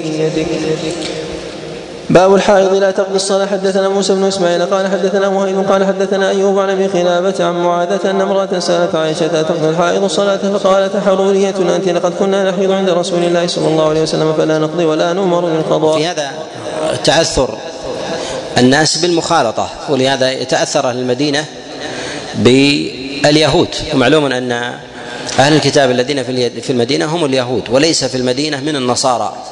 وليس في المدينة من النصارى وإنما فيها يهود. وهذه الشريعة التي توجد عند اليهود يتأثر بها أهل المدينة من الأوس والخزرج فيأخذون الأحكام عندهم ويتأثرون بالمخالطة يتأثرون بالمخالطة. ولهذا جاءت الشريعة بأهمية المفارقة بالمفارقة لبلدان لبلدان الكفر ووجوب الهجرة حتى لا يتأثر الإنسان. فالإنسان ربما لم يتأثر هو لكن يتأثر أبناؤه الجيل الذي الذي بعده. ولهذا أوجب النبي صلى الله عليه وسلم على المسلمين أن يهاجروا أن يهاجروا إليه بعدما استقر عليه الصلاة والسلام وتمكن من من المدينة حتى لا يبقى أحد من من المسلمين بين ظهراني قومه من من المشركين. نعم. أحسن الله حدثنا الحسن بن عمرو قال أخبرنا سفيان يعني ابن يعني ابن عبد الملك عن ابن المبارك عن معمر عن أيوب عن معاذة العدوي عن عائشة بهذا الحديث وزاد فيه فنؤمر بقضاء الصوم ولا نؤمر بقضاء الصلاة. باب في إتيان الحائض. حدثنا مسدد قال حدثنا يحيى عن شعبة قال حدثني الحكم عن عبد الحميد بن عبد الرحمن عن مقسم عن ابن عباس عن النبي صلى الله عليه وسلم في الذي يأتي امرأته وهي حائض قال يتصدق بدينار أو نصف دينار. قال أبو داود هكذا هكذا الرواية الصحيحة. قال دينار أو نصف دينار وربما لم يرفعه شعبة. حدثنا للإمام أحمد رحمه الله قولان في هذا الحديث. قول يصححه نقله عنه أبو داود رحمه الله وقول يضاعفه في ذلك فيقول في نفسي منه شيء. وضعف هذا الحديث الشافعي. وظاهر كلام البخاري رحمه الله أنه يعل هذا الحديث بالوقف فيميل إلى تصحيحه موقوفا وإعلاله مرفوعا. وهذا وهذا هو الصواب أن الحديث الأرجح فيه الوقف وأن الرفع ضعيف. نعم أحسن الله عليكم حدثنا عبد السلام بن المطهر قال حدثنا جعفر يعني بن سليمان عن علي بن الحكم البناني عن أبي الحسن الجزري عن مقسم عن ابن عباس قال إذا أصابها في أول الدم فدينار وإذا أصابها في قطاع الدم فنصف دينار. قال أبو داود وكذلك. قال ابن جريج عن عبد الكريم عن مقسم. حدثنا محمد بن صباح البزاز. قال حدثنا شريك عن قصيف عن مقسم عن ابن عباس عن النبي صلى الله عليه وسلم. قال إذا وقع الرجل بأهله وهي حائض فليتصدق بنصف دينار. قال أبو داود وكذا. قال علي بن بذيمه عن مقسم عن النبي صلى الله عليه وسلم وروى الاوزاعي عن يزيد بن ابي مالك عن عبد الحميد بن عبد الرحمن عن النبي صلى الله عليه وسلم قال امره ان يتصدق بخمسي دينار واضطراب بالمقدار دليل على ضعف الحديث وذلك انه لو كان ثمه نصاب معلوم لا اتحدت الروايات عليه وانما هو يدل على الاصل العام ان الحسنات تذهب السيئات فاذا جاء الانسان بسيئه فياتي بحسنه تمحوها كما جاء النبي عليه الصلاه والسلام في مواضع عديده فإن السيئة تمحو فإن الحسنة تمحو السيئة التي التي يأتيها الإنسان. فيتصدق ويستغفر ويصلي فإن ذلك مما يمحوها. وعلامة قبول التوبة الاتيان بالحسنة بعد السيئة. ولهذا يقول النبي عليه الصلاة والسلام اتق الله حيثما كنت وأتبع السيئة الحسنة تمحوها. فإتباع السيئة بالحسنات أمارة على قبول التوبة. باب يصيب منها دون الجماع حدثنا يزيد بن خالد بن عبد الله بن مهل الرملي قال حدثنا الليث عن ابن شهاب عن حبيب مولى عروة عن ندبة مولاة ميمونة عن ميمونة أن رسول الله صلى الله عليه وسلم كان يباشر امرأة من نسائه وهي حائض إذا كان عليها إزار إلى أنصاب الفخذين والركبتين تحتجز به. حدثنا مسلم بن إبراهيم قال حدثنا شعبة عن منصور عن إبراهيم عن الأسود عن عائشة قالت كان رسول الله صلى الله عليه وسلم يأمر إحدانا إذا كانت حائضا أن تتزر ثم يضاجعها زوجها وقال مرة يباشر مرة يباشرها. حدثنا مسدد قال حدثنا يحيى عن جابر بن صبح قال سمعت خلاسا الهجري قال سمعت عائشة تقول كنت أنا ورسول الله صلى الله عليه وسلم نبيت في الشعر الواحد وأنا حائض طامث فإن أصابه مني شيء غسل مكانه لم يعده ثم صلى فيه وإن أصاب تعني ثوبه منه شيء غسل مكانه ولم يعده ثم صلى فيه. حدثنا عبد الله بن مسلمة عن عبد قال حدثنا عبد الله يعني ابن عمر بن غانم عن عبد الرحمن يعني بن زياد عن عمرة بن غراب قال إن عمة له حدثت أنها سألت عائشة قالت إحدانا تحيض وليس لها ولزوجها إلا فراش واحد قالت أخبرك بما صنع رسول الله صلى الله عليه وسلم. دخل فمضى إلى مسجده تعني مسجد بيته فلم ينصرف حتى غلبتني عيني وأوجعه البرد فقال إذني مني. فقلت إني حائض فقال وإن اكشفي عن فخذيك فكشفت عن فخذي فوضع خده وصدره على فخذي وحنيت عليه حتى دفئ ونام. وهذا الحديث إسناده مظلم. مليء بالعلل. نعم. أحسن الله عليك حدثنا سعيد بن عبد الجبار قال حدثنا عبد العزيز عن ابن محمد عن أبي اليمان عن أم ذرة عن عائشة أنها قالت كنت إذا حط نزلت على الميت عن المثال على الحصير فلم نقرب رسول الله صلى الله عليه وسلم ولم ند منه حتى نطهر. حدثنا موسى بن إسماعيل قال أبو اليمان لا يعرف. أبو اليمان لا يعرف. حدثنا موسى بن اسماعيل قال حدثنا حماد عن ايوب عن كلمة عن بعض ازواج النبي صلى الله عليه وسلم ان النبي صلى الله عليه وسلم كان اذا اراد من الحائض شيئا قال فرجها ثوبا. حدثنا عثمان بن ابي شيبة قال حدثنا جرير عن الشيباني عن عبد الرحمن بن الاسود عن ابي عن عائشة قالت كان رسول الله صلى الله عليه وسلم يأمرنا في فوح حيضتنا أن نتزر ثم يباشرنا وأيكم يملك إربه كما كان رسول الله صلى الله عليه وسلم يملك إربه. باب المرأة تستحاض ومن قال تدع الصلاة في عدة الأيام التي كانت تحيض. حدثنا عبد الله بن مسلمه عن مالك عن نافع عن سليمان بن يسار عن أم سلمة زوج النبي صلى الله عليه وسلم. أن امرأة كانت تراق الدماء على عهد رسول الله صلى الله عليه وسلم فاستفتت لها أم سلمة رسول الله صلى الله عليه وسلم فقال لتنظر الذي أصابها فلتترك الصلاة قدر ذلك من الشهر. فإذا خلفت ذلك فلتغتسل ثم تستثر بثوب ثم تصلي حدثنا قتيبة بن سعيد ويزيد بن خالد بن يزيد بن عبد الله بن موهب قال حدثنا الليث عن نافع عن سليمان بن يسار أن رجلا اخبره عن أم سلمة أن امرأة كانت تراق الدم فذكر معناه فقال إذا خلفت ذلك وحضرت الصلاة فلتغتسل بمعنى. حدثنا عبد الله بن مسلمة قال حدثنا أنس يعني بن عياض عن عبيد الله عن نافع عن سليمان بن يسار عن رجل من الأنصار أن امرأة كانت تفراق فذكر معنى الحديث معنى حديث الليث. قال فإذا خلفت فإذا خلفتهن وحضرت الصلاة فلتغتسل وساق بمعناه حدثنا يعقوب بن إبراهيم قال حدثنا عبد الرحمن بن مهدي قال حدثنا صخر بن جويرية عن نافع بإسناد الليث ومعناه قال فلتترك الصلاة قدر ذلك ثم إذا حضرت الصلاة فلتغتسل ولتستذفر بثوب ثم تصلي. حدثنا موسى بن إسماعيل قال حدثنا وهيب قال حدثنا أيوب عن سليمان بن يسار عن أم سلمة بهذه القصة قال فيه تدعو الصلاة وتغتسل فيما سوى ذلك وتستدفر بثوب وتصلي. قال أبو داود سمع المرأة التي كانت تستحيل حماد بن زيد عن ايوب في هذا الحديث قال فاطمة بنت أبي حبيش. حدثنا قتيبة بن سعيد قال حدثنا الليث عن يزيد بن أبي حبيب عن جعفر عن عراك عن عروة عن عائشة أنها قالت أم حبيبة سألت النبي صلى الله عليه وسلم عن الدم فقالت عائشة رأيت مركنها ملآن دما. فقال لها رسول الله صلى الله عليه وسلم امكثي قدر ما كانت تحبسك حيضتك ثم اغتسلي. قال أبو داود وروى قتيبة بين أضعاف حديث جعفر بن ربيعة في آخرها ورواه علي بن عياش ويونس بن محمد عن الليث فقال جعفر بن ربيعة حدثنا عيسى بن حماد قال أخبرنا الليث عن يزيد بن أبي حبيب عن بكير بن عبد الله عن المودير بن المغيرة عن عروة بن الزبير أن فاطمة بنت أبي حبيش حدثته أنها سألت رسول الله صلى الله عليه وسلم فشكت إليه دم فقال لها رسول الله صلى الله عليه وسلم إنما ذلك عرق فانظري إذا أتى قرؤك فلا تصلي فإذا مر قرؤك فتطهري ثم صلي ما بين القرء إلى القرء.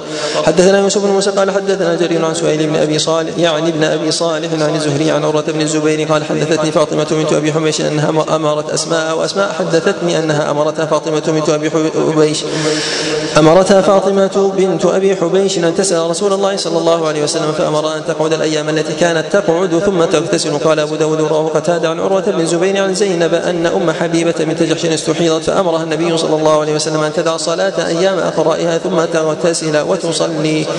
قال أبو داود وزاد ابن عيينة في حديث الزهري عن عمرة عن عائشة ان ام حبيبة كانت تستحاض فسألت النبي صلى الله عليه وسلم فأمرها أن تدع الصلاة أيام أقرائها. قال أبو داود وهذا وهم من ابن عيينة ليس في هذا. ليس هذا في حديث الحفاظ عن الزهري إلا ما ذكر سهيل بن ابي صالح وقد روى الحميدي هذا الحديث عن ابن عيينة لم يذكر فيه تدع الصلاة أيام أقرائها. وروت قمير عن عائشة المستحاضة تترك الصلاة أيام أقرائها ثم تغتسل. وقال عبد الرحمن بن القاسم عن أبيه إن النبي صلى الله عليه وسلم أمرها أن تترك الصلاة قدر إقرائها. وروى أبو بشر جعفر بن أبي وحشية عن كلمة عن النبي صلى الله عليه وسلم أن أم حبيبة بنت جحش استحيضت فذكر مثله. وروى شريك عن أبي الاقضان عن عدي ثابت عن أبيه عن جدي عن النبي صلى الله عليه وسلم أنه قال المستحاضة تدع الصلاة أيام إقرائها ثم تغتسل وتصلي. وروى العلاء بن المسيب عن الحكم عن أبي جعفر أن سودة استحيضت فامرها النبي صلى الله عليه وسلم إذا مضت أيامها اغتسلت وصلت. وروى سعيد بن جبير عن علي بن عباس المستحاضة تجلس أيام قرئها وكذلك رواه عمار مولى بني هاشم وطلق بن حبيب عن ابن عباس وكذلك رواه معقل الخثعمي عن علي وكذلك رواه وكذلك روى الشعبي عن قمير امرأة مسروق عن عائشة. قال أبو داود وهو قول الحسن وسعيد بن المسيب وعطاء ومكحول إبراهيم وسالم والقاسم أن المستحاضة تدع الصلاة أيام قراء قال أبو داود لم يسمع قتادة من عروة شيئا. باب من قال إذا أقبلت الحيضة تدع الصلاة. حدثنا أحمد بن يونس وعبد الله بن محمد النفيلي قال حدثنا زهير قال حدثنا هشام بن عروة عن عروة عن عائشة أن فاطمة بنت أبي حبيش جاءت رسول الله صلى الله عليه وسلم فقالت إن امرأة مستحاض فلا أطهرها فأدع الصلاة قال إنما ذلك عرق وليست بالحيضة فإذا أقبلت الحيضة فدع الصلاة فإذا أدبرت فاغسلي عنك الدم ثم صلي.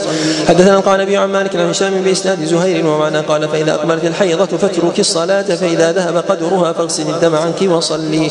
حدثنا موسى بن إسماعيل قال حدثنا أبو عاقل عن بهية قالت سمع سمعت امرأة تسأل عائشة عن امرأة فسد حيضها وأهريق الدم فأمرني رسول الله صلى الله عليه وسلم أن آمرها. فلتنظر قدر ما كانت تحيض في كل شهر وحيضها مستقيم فلتعتد بقدر ذلك من الأيام ثم التدع الصلاة فيهن وبقدرهن ثم تغتسل ثم تستدثر بثوب ثم تصلي حدثنا ابن أبي عقيل ومحمد بن سلمة المصري يعني قال حدثنا ابن أبي. أبو عقيل هو يحيى بن المتوكل ولا يحتج به أحسن الله عليك ومحمد بن سلمة المصريان قال حدثنا ابن وهب عن عمرو بن الحارث عن شهاب عن عروة بن الزبير وعمرة عن عائشة أن أم حبيبة بنت جحش ختانة رسول الله صلى الله عليه وسلم تحت عبد الرحمن بن عوف استحيضت سبع سنين. فقال رسول الله صلى الله عليه وسلم إن هذه ليست بالحيضة ولكن هذا عرق.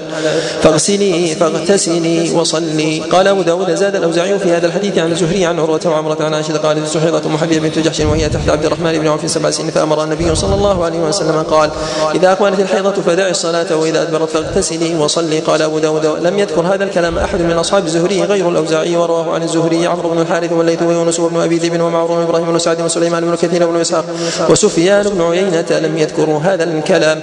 قال أبو داود وإنما هذا لفظ حديث هشام بن عروة عن أبيه عن عائشة. قال أبو داود وزاد ابن عيينة فيه أيضا أمرها أن تدع الصلاة بأي أن تدع الصلاة أيام أقرائها وهو وهم من ابن عيينة. وحديث محمد بن عمرو عن الزهري فيه شيء يقرب من الذي زاد الأوزاعي في حديثه. وأصعب أبواب العبادات هي أحكام الحيض. ولهذا الإمام أحمد عليه رحمة الله يقول مكثت سبع جاء عنه تسع سنين في الحيض حتى فهمتها وذلك لمشقتها وعسرها وقلة الأحاديث الواردة فيها فالأحاديث الواردة عن النبي عليه الصلاة والسلام في هذا الباب قليلة عن الصحيح. وهي نحو خمسة أو أربع أربعة أحاديث عن النبي صلى الله عليه وسلم. وذلك أن مرد هذا العلم إلى إلى أحوال النساء إلى أحوال النساء فإنهن يختلفن. وذلك لكل واحدة عادة وكذلك أيضا النساء على أحوال في الحيض. إما أن تكون مميزة وإما أن تكون آه، وإما أن تكون معتدة وإما أن تكون متحيرة يعني مترددة أو تكون مبتدئة أو آيسة. ف أو تكون المرأة حاملا. يعني أنا هل تحيض أو لا؟ أو لا تحيض. للعلماء عليهم رحمة الله تعالى في ذلك النظر وكذلك أيضا لأحوال النساء. وكذلك في مدة الحيض ما هو أقل وما هو أكثر النساء في هذا. وهل تحيض المرأة في الشهر الواحد أكثر من مرة؟ آه، وإذا حاضت هل تحيض مرتين أو تحيض ثلاث؟ للناس تباين في هذا في هذا الأمر بحسب أحوال أحوال النساء. نعم. ثم يليها من جهة العسر في هذا الباب أحكام الحج. أحكام الحج. نعم. أحسن الله إليكم حدثنا محمد بن مثنى قال حدثنا محمد بن أبي عدي عن محمد يعني بن عمرو قال حدثني ابن شهاب عن عروة بن الزبير عن فاطمة بنت أبي حبيش أنها كانت تستحاض فقال لها النبي صلى الله عليه وسلم إذا كان دم الحيضة فانه دم أسود يعرف فإذا كان ذلك فأمسك عن الصلاة فإذا كان الآخر فتوضئي وصلي فإنما هو عرق قال أبو داود قال ابن مثنى حدثنا به ابن أبي عدي من كتابه هكذا ثم حدثنا به بعد حفظا قال حدثنا محمد بن عمرو عن الزهري عن عروة عن عائشة أن فاطمة كانت تستحاض فذكر معناه. قال أبو داود روى أنس بن سيرين عن ابن عباس في المستحاضه قال إذا رأت دم البحران فلا تصلي وإذا رأت الطهر ولو ساعة فلتغتسل وتصلي وقال مكحول النساء ولا تخفى عليهن الحيضة فإن دم أسود غليظ فإذا ذهب ذلك وصار صفرة رقيقة فإنه استحاضة فلتغتسل وتصلي. قال أبو داود روى حماد بن زيد عن يحيى بن سعيد عن قعقاع بن حكيم عن سيد بن المسيب في المستحاضة إذا أقبلت الحيضة تركت الصلاة وإذا أدبرت اغتسلت وصلت وروى سمي وغيره عن سعيد بن المسيب. تجلس أيام أقرائها وكذلك روى محمد بن سلمة عن يحيى بن سعيد عن سعيد بن المسيب. قال أبو داود وروى يونس عن الحسن الحائض إذا مد بها الدم تمسك تمسك بعد حيضتها يوما أو يومين فهي مستحاضة وقال التيمي عن قتادة إذا زاد على أيام حيضها خمسة أيام فلتصلي. وقال التيمي فجعلت أنقص حتى بلغت يومين. فقال إذا كان يومين فهو من حيضها. وسئل ابن سيرين عنه فقال النساء أعلم بذلك. حدثنا زهير بن حرب وغيره. قال حدثنا عبد الملك بن عمرو. قال حدثنا زهير بن محمد بن عبد الله بن محمد بن عقيل عن إبراهيم بن محمد بن طلحة عن عمه عمران بن طلحة عن أمه حملة بنت جحش قالت كنت أستحاض حيضة كثيرة شديدة. فأتيت رسول الله صلى الله عليه وسلم أستفتيه وأخبره فوجدته في بيت أختي زينب بنت جحش. فقلت يا رسول الله إني أستحاض حيضة كثيرة شديدة فما ترى فيها قد منعتني الصلاة والصوم. قال أنعت لك الكرس فإنه يذهب الدم. قالت هو أكثر من ذلك؟ قال فاتخذي ثوبا. فقالت هو أكثر من ذلك؟ إنما أثج ثجا. قال رسول الله صلى الله عليه وسلم سأمرك بأمرين أيهما؟ فعلت أجزاء عنك من الآخر وإن قويت عليهما فأنت أعلم. قال لها إنما هذه ركضة من ركضات الشيطان فتحيضي ستة أيام أو سبعة أيام في علم الله. ثم اغتسلي حتى إذا رأيت أنك قد طهرت واستنقعت فصلي 23 ليلة أو 24 ليلة وأيامها وصومي فإن ذلك يجزئك. وكذلك وكذلك فافعلي كل شهر كما يحضن النساء وكما يطهرن ميقات حيضهن وطهرهن وإن قويت على أن تؤخري الظهر وتعجلي العصر فتغتسلين وتجمعين بين الصلاتين الظهر والعصر وتؤخرين المغرب وتعجلين العشاء ثم تغتسلين وتجمعين بين الصلاتين فافعلي وتغتسلين مع الفجر فافعلي وصومي إن قدرت على ذلك قال رسول الله صلى الله عليه وسلم وهذا أعجب الأمرين إلي. قال أبو داود رواه عمرو بن الحارث عن ابن عقيل فقال قالت حمنه هذا اعجب الأمرين الي لم يجعله قول النبي صلى الله عليه وسلم قال أبو داود كان عمرو بن ثابت الرافضية وذكره عن يحيى بن معين ولكنه كان صدوقا في الحديث. باب من روى أن مستحاضة أبي داود نقل عن الإمام أحمد رحمه الله أنه قال في نفسي شيء منه يعني من هذا الحديث. ونقل الترمذي عليه رحمة الله عن البخاري تصحيح الحديث وكذلك عن الإمام أحمد. نعم. أحسن الله إليك. باب من روى مستحاضة تغتسل لكل صلاة. حدثنا ابن عقيل ومحمد بن سلمة المرادي قال حدثنا ابن وهب عن عمرو بن الحارث عن ابن شهاب عن عمرة بن زبير عن عمرة وعمرة بنت عبد الرحمن عن عائشة زوج النبي صلى الله عليه وسلم أنه حبيبة بنت جحش ختانة رسول الله صلى الله عليه وسلم تحت عبد الرحمن بن عوف.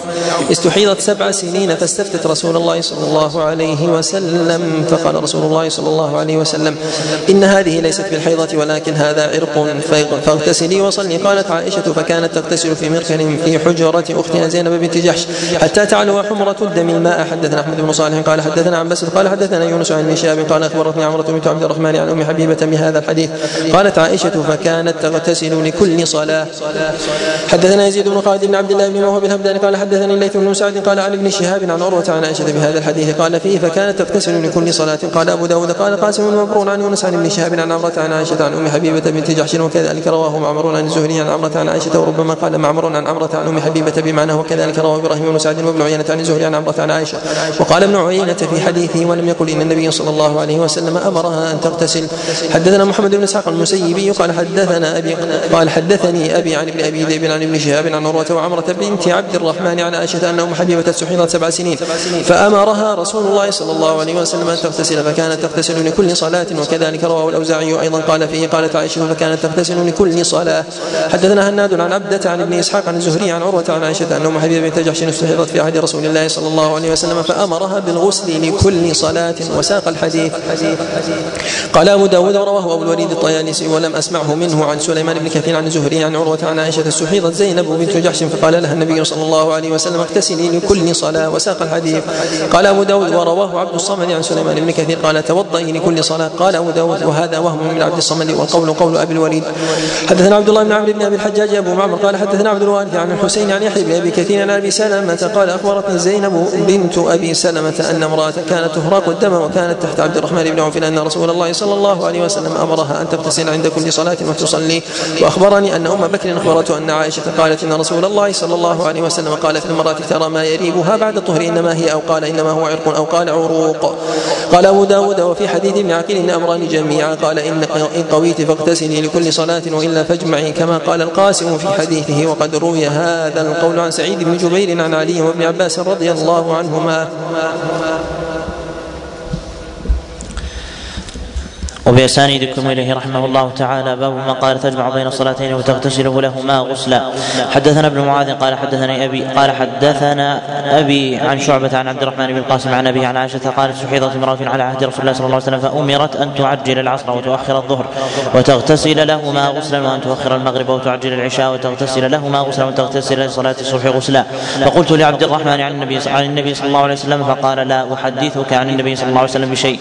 حدثنا عبد العزيز بن يحيى قال حدثني محمد يعني ابن سلمة يعني ابن سلمة يعني ابن سلمة عن محمد بن إسحاق عن عبد الرحمن بن القاسم عن أبيه عن عائشة أن أن سهلة بنت سهيل سحيضت فأتت النبي صلى الله عليه وسلم فأمرها أن تغتسل عند كل صلاة فلما جهدها ذلك أمرها أن تجمع بين بين الظهر والعصر بغسل والمغرب والعشاء بغسل وتغتسل للصبح. قال أبو داود رواه ابن عيينة عن عبد الرحمن بن القاسم عن أبيه أن امرأة سحيضت فسألت النبي صلى الله عليه وسلم فأمرها بمعناه حدثنا وأرسله سفيان وهو وهو الصواب.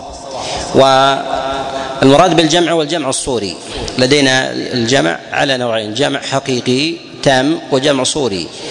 الجمع التام هو أن يجمع الصلاتين في وقت إحداهما وأما الجمع الصوري هو أن يؤخر الصلاة الأولى إلى آخر إلى آخر وقتها ويصليها فيكون أولها في وقتها وآخرها أو ينتهي على مشارب نهاية وقتها فيكبر في الثانية فيكبر في الثانية. وهذا يكون لمن يشق عليه الوضوء لكل لكل صلاة.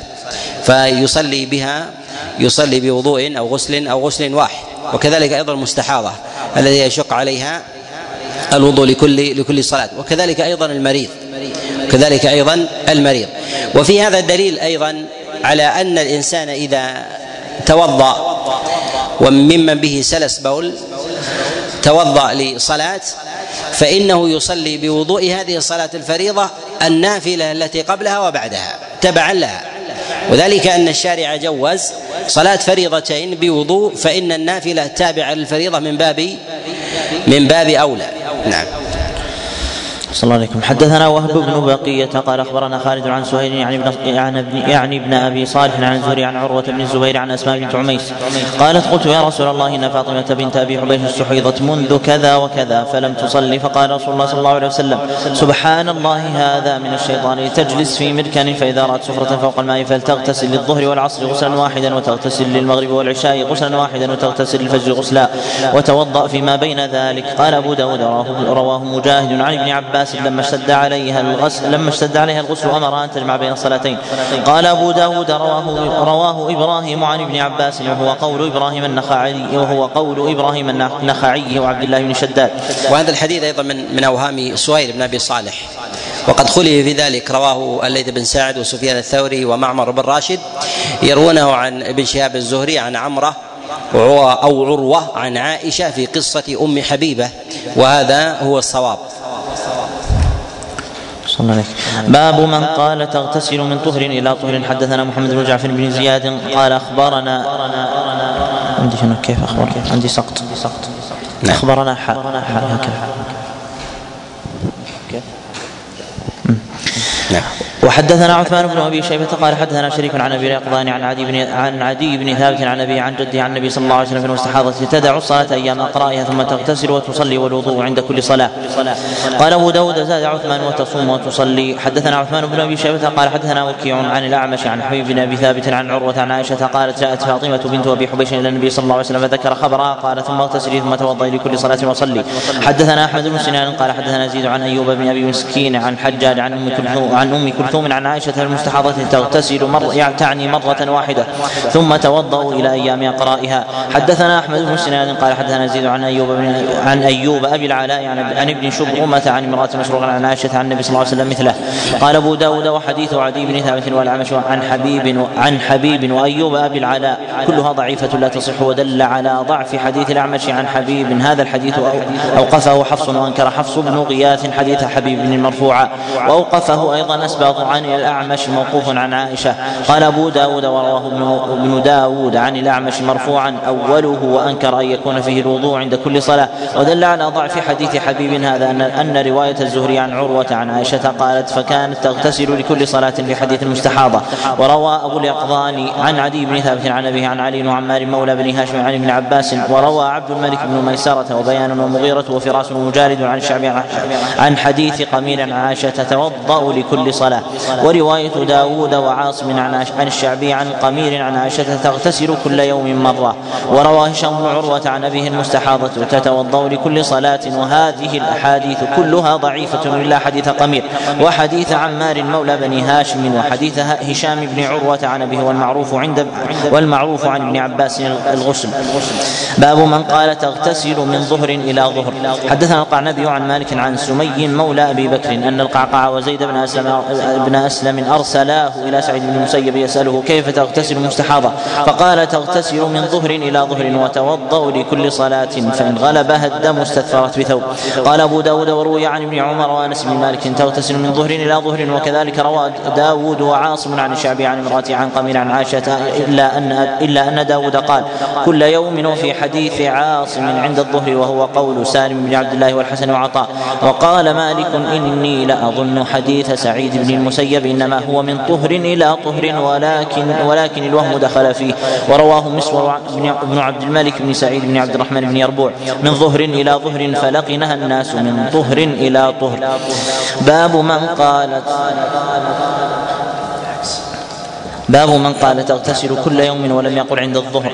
حدثنا أحمد بن حنبل قال حدثنا عبد الله بن نمير عن محمد بن أبي إسماعيل. قال أبو داود هو محمد بن راشد عن معقل الخثعمي. عن علي قال مستحاضة إذا انقضى حيضها اغتسلت كل يوم واتخذت صوفة فيها سمن أو زيت. باب معقل الخثعمي غير معروف مجهول. صلى الله باب من قال تغتسل بين الأيام. حدثنا قال النبي قال حدثنا عبد العزيز عن ابن محمد عن محمد بن عثمان أنه سأل القاسم بن محمد عن المستحاضة. قال تدع الصلاة أيام قرائها ثم تغتسل فتصلي ثم تغتسل في الأيام. باب من قال توضأ لكل صلاة. حدثنا محمد بن المثنى قال حدثنا ابن أبي عدي عن محمد يعني ابن عمرو قال حدثني ابن شهاب عن عروة بن الزبير عن فاطمة بنت أبي حبيش أنها كانت تستحاض. فقال لها النبي صلى الله عليه وسلم إذا كان دم الحيض فإنه دم دم أسود يعرف. فإذا كان ذلك فأمسكي عن الصلاة فإذا كان الآخر فتوضئي وصلي. قال أبو داود قال ابن المثنى وحدثنا به ابن أبي عدي حفظا فقال عن عروة عن عائشة. قال أبو داود وروي عن العلاء بن المسيب وشعبه عن الحكم عن أبي جعفر قال العلاء عن النبي صلى الله عليه وسلم واوقفه شعبة توضأ لكل صلاة. باب من لم يذكر الوضوء إلا عند الحدث. حدثنا زياد بن أيوب قال حدثنا هشيم قال أخبرنا أبو بشر عن عكرمة انه ام حبيبة بنت جحش استحيضت فأمرها النبي صلى الله عليه وسلم أن تنتظر أيام قرائها. ثم تغتسل وتصلي فإن رأت شيئا من ذلك توضأت وصلت. حدثنا عبد الملك بن شعيب قال حدثني عبد الله بن وهب قال حدثني الليث عن ربيعة أنه كان لا يرى على المستحاضة وضوءا عند كل صلاة إلا ان يصيبها حدث غير الدم فتوضأ. قال أبو داود هذا قول مالك يعني ابن أنس. باب في المرأة ترى السفره والكدرة. حدثنا موسى بن إسماعيل قال حدثنا حماد عن قتادة عن أم الهذيل عن أم عطيه وكانت بايعة النبي صلى الله عليه وسلم قالت كنا لا نعد الكدرة والسفره بعد الطهر شيئا. حدثنا مسدد قال حدثنا إسماعيل قال أخبرنا أيوب عن محمد بن سيرين عن أم عطية بمثله. باب المستحاضه يغشاها زوجها. حدثنا إبراهيم بن خالد قال حدثنا معل بن منصور عن علي بن مسهر عن الشيباني عن عكرمة قال كانت أم حبيبة تستحاض فكان زوجها يغشاها. حدثنا أحمد بن أبي سريج الرازي قال حدثنا عبد الله بن جهم قال حدثنا عمرو بن أبي قيس عن عاصم عن كلمة عن حملة بنت جحش أنها كانت مستحاضة وكان زوجها يجامعها. باب ما جاء الاستحاضة هو الدم الذي يخرج في غير وقته. والحيض هو الدم الذي يخرج يخرج في وقته. والنساء منهن من يميز اللون ومنها من تعرف العادة تعرف العادة التي جرت التي جرت عليه. ولا تعتد بأحكام الاستحاضة فتنزل عليها أحكام الحيض. فللحيض أحكام معروفة من جهة الامتناع من الصلاة والامتناع من الصيام وكذلك امتناع من جماع جماع زوجها لها والتشديد أيضا في مسألة القرآن ومسه وغير ذلك من وغير ذلك من الأحكام. أما الاستحاضة فهي كحكم سلس البول وسلس البول يأخذ حكمها كذلك. ولا تمنع الإنسان من وجوب الصلاة عليه والصيام ولا تمنع أيضا من مباشرة الرجل لامرأته. نعم. الله عليك. باب ما جاء في وقت النفساء. حدثنا أحمد بن يونس قال حدثنا زهير قال حدثنا علي بن عبد الأعلى عن أبي سهل عن عن مسة عن أم سلمة قالت كانت النفساء على عهد رسول الله صلى الله عليه وسلم تقعد بعد نفاسها أربعين يوما أو أربعين ليلة وكنا نطلي على وجوهنا الورس تعني من الكلف. حدثنا الحسن بن يحيى قال حدثنا محمد بن حاتم يعني يعني حبي. قال حدثنا عبد عبد الله بن المبارك عن يونس عن يونس بن نافع. عن كثير بن زياد قال حدثتني الأزدية قال قالت حججت فدخلت على أم سلمة فقلت يا أم المؤمنين إن سمرة بن جندب يأمر النساء يقضين صلاة المحيض. فقالت لا تقضين كانت المرأة من نساء النبي صلى الله عليه وسلم تقعد في النفاس أربعين ليلة لا يامرها النبي صلى الله عليه وسلم بقضاء صلاة النفاس. قال محمد يعني ابن حاتم واسمها مسة تكنى ام أم بسة. قال أبو داود كثير بن زياد كنيته أبو سهل. باب الاغتسال من الحيض. حدثنا محمد بن عمرو الرازي. قال حدثنا سلمة يعني ابن بن الفضل قال حدثنا محمد يعني بن إسحاق عن سليم عن سليمان بن عن سليمان بن سحيم عن أمية بنت أبي الصلت عن عن عن امرأة من بني غفار قد سماها لي قالت أردفني رسول الله صلى الله عليه وسلم على حقيبة رحله. قالت فوالله لنزل رسول الله صلى الله عليه وسلم إلى الصبح فاناخ ونزلت عن حقيبة رحله وإذا بها دم مني. وكانت أول حيضة حضتها قالت فتقبض فتقبضت إلى الناقة واستحييت ولما رسول الله صلى الله عليه وسلم ما بي الدم قال ما لك لعلك نفستي قلت نعم. قال فاصرخي من نفسك ثم خذي اناء من ماء فاطرحي فيه ملحا ثم اغسلي ما أصاب الحقيبة من الدم ثم عودي لمركب لمركبك.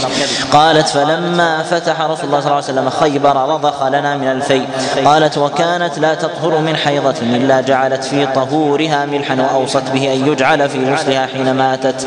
حدثنا عثمان بن أبي شيبة قال حدثنا سلام بن سليم عن إبراهيم بن المهاجر عن صفية بنت شيبة عن عائشة قالت دخلت أسماء على رسول الله صلى الله عليه وسلم فقالت يا رسول الله. كيف تغتسل إحدانا إذا طهرت من المحيض؟ قال تأخذ سدرها وماءها فتوضأ ثم تغتسل ثم تغسل رأسها وتدلكه حتى يبلغ الماء وصول شعرها ثم تفيض على جسدها ثم تأخذ تأخذ فرصتها فتطهر بها. قالت يا رسول الله كيف أتطهر بها؟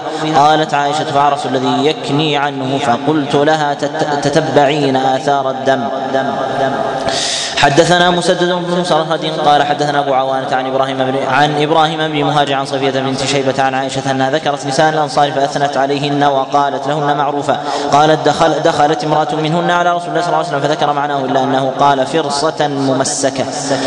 قال مسدد كان أبو عوانة يقول فرصه كان أبو عوانة يقول فرصة وكان أبو الأحوص يقول قرصة. حدثنا عبيد الله بن معاذ قال حدثني أبي قال حدثنا شعبة عن إبراهيم يعني ابن عن صفية بنت شيبة عن عائشة أن أسماء سألت النبي صلى الله عليه وسلم بمعناه قال فرصة ممسكة فقالت كيف أتطهر بها؟ قال سبحان الله تطهري بها. واستتر بثوب وزاد وسأل وسألته عن الغسل من الجنابة. قال تأخذين ماءك فتطهرين أحسن الطهور وأبلغه ثم تصبين على رأسك الماء. ثم تدلكين حتى حتى يبلغ شؤون رأسك ثم تفيضين ثم تفيضين عليك الماء. وقالت عائشة نعم النساء نساء الأنصار لم يكن يمنعهن الحياء أن يسألن عن الدين ويتفقهن فيه.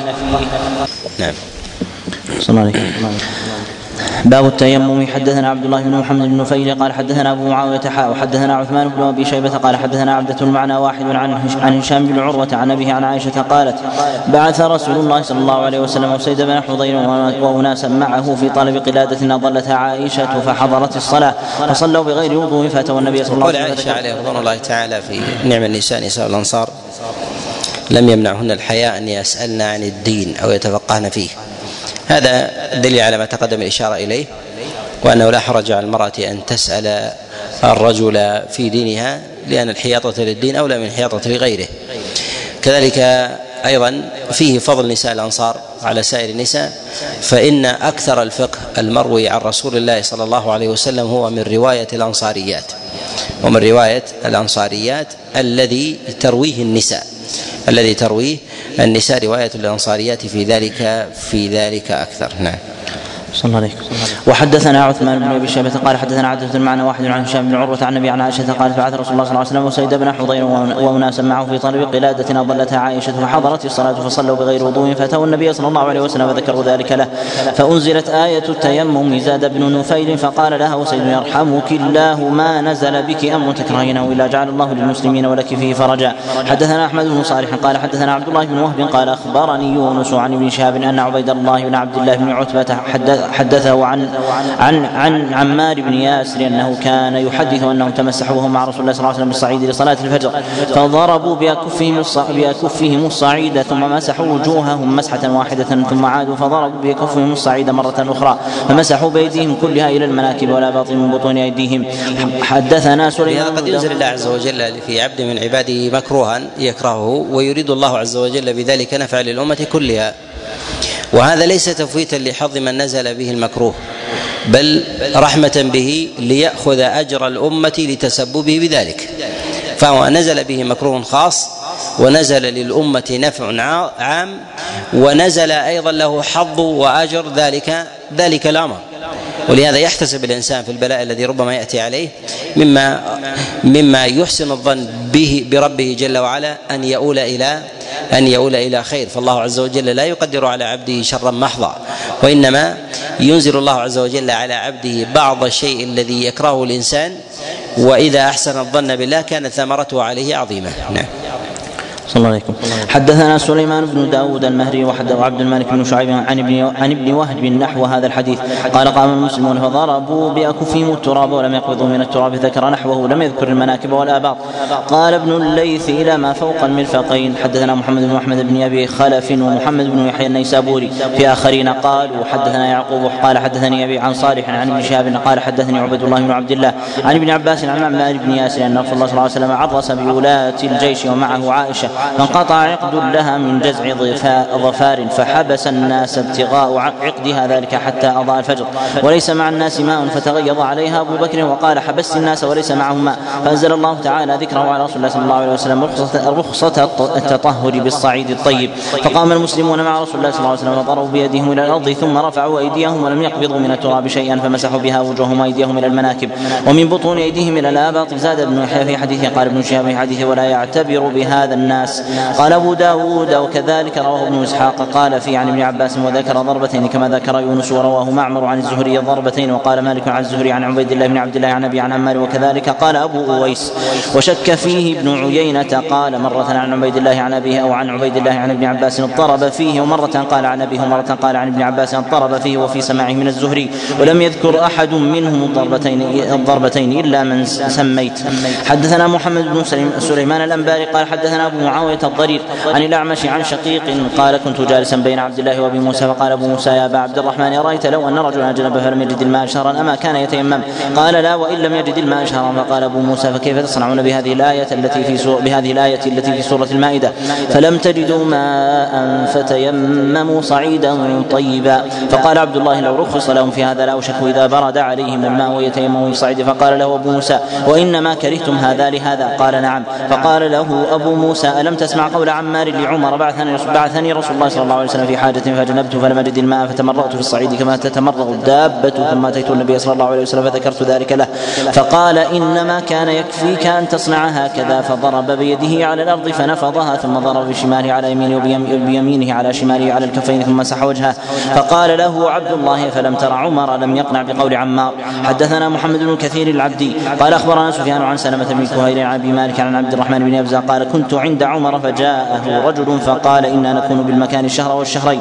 فقال عمر قال عمر أم أما أنا فلم أكن أصلي حتى أجد الماء. قال فقال عمار يا, يا امير يا أمير المؤمنين أما تذكر إذ كنت أنا وأنت في الإبل فأصابتنا جنابة فأما أنا فتمعكت فأتينا النبي صلى الله عليه وسلم فذكرت ذلك له فقال إنما كان يكفيك أن تقول هكذا وضرب بيديه إلى الأرض ثم نفخهما ثم مسح بهما وجهه ويديه إلى نصف الذراع فقال عمر يا عمار اتق الله فقال يا أمير المؤمنين إن شئت والله لم أذكره أبدا فقال عمر كلا لنولينك من ذلك ما توليت.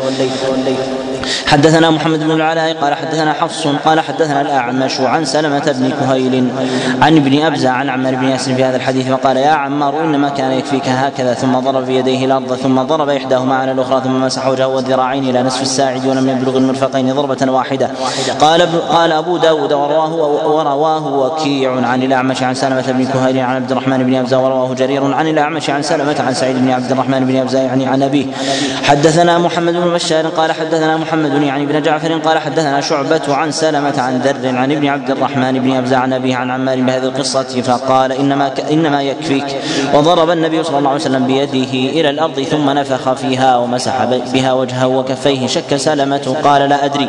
فيه إلى المرفقين يعني أو إلى الكفين. حدثنا علي بن سهل الرملي قال حدثنا حجاج يعني الأعور قال حدثني شعبة بإسناده بهذا الحديث قال ثم نفخ فيها ومسح بها وجهه وكفيه إلى المرفقين والذراعين قال شعبة كان سلمة يقول الكفين والوجه والذراعين فقال له منصور ذات يوم انظر ما تقول فإنه لا يذكر الذراعين غيرك. حدثنا مسدد قال حدثنا يحيى عن شعبة قال حدثني الحكم عن عن ذر عن ابن عبد الرحمن بن أبزة عن أبيه عن عمار في هذا الحديث قال فقال يعني النبي صلى الله عليه وسلم إنما كان يكفيك أن تضرب بيديك إلى الأرض فتمسح بها بهما وجهك وكفيك وساق الحديث.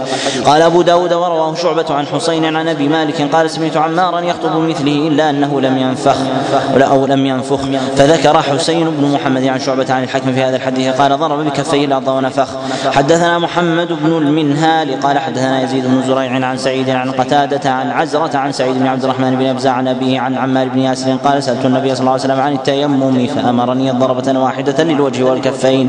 حدثنا موسى بن إسماعيل قال حدثنا أبان قال سئل قتادة عن التيمم في السفر فقال حدثني حدثني محدث عن الشعبي عن عبد الرحمن بن أبزة عن عمار بن ياسر أن رسول الله صلى الله عليه وسلم قال إلى المرفقين باب التيمم في الحضر. وثابت عن النبي عليه الصلاة والسلام ضربتان في التيمم ويمسح بها الوجه والكفين ولكن اختلفت الروايات في هذا.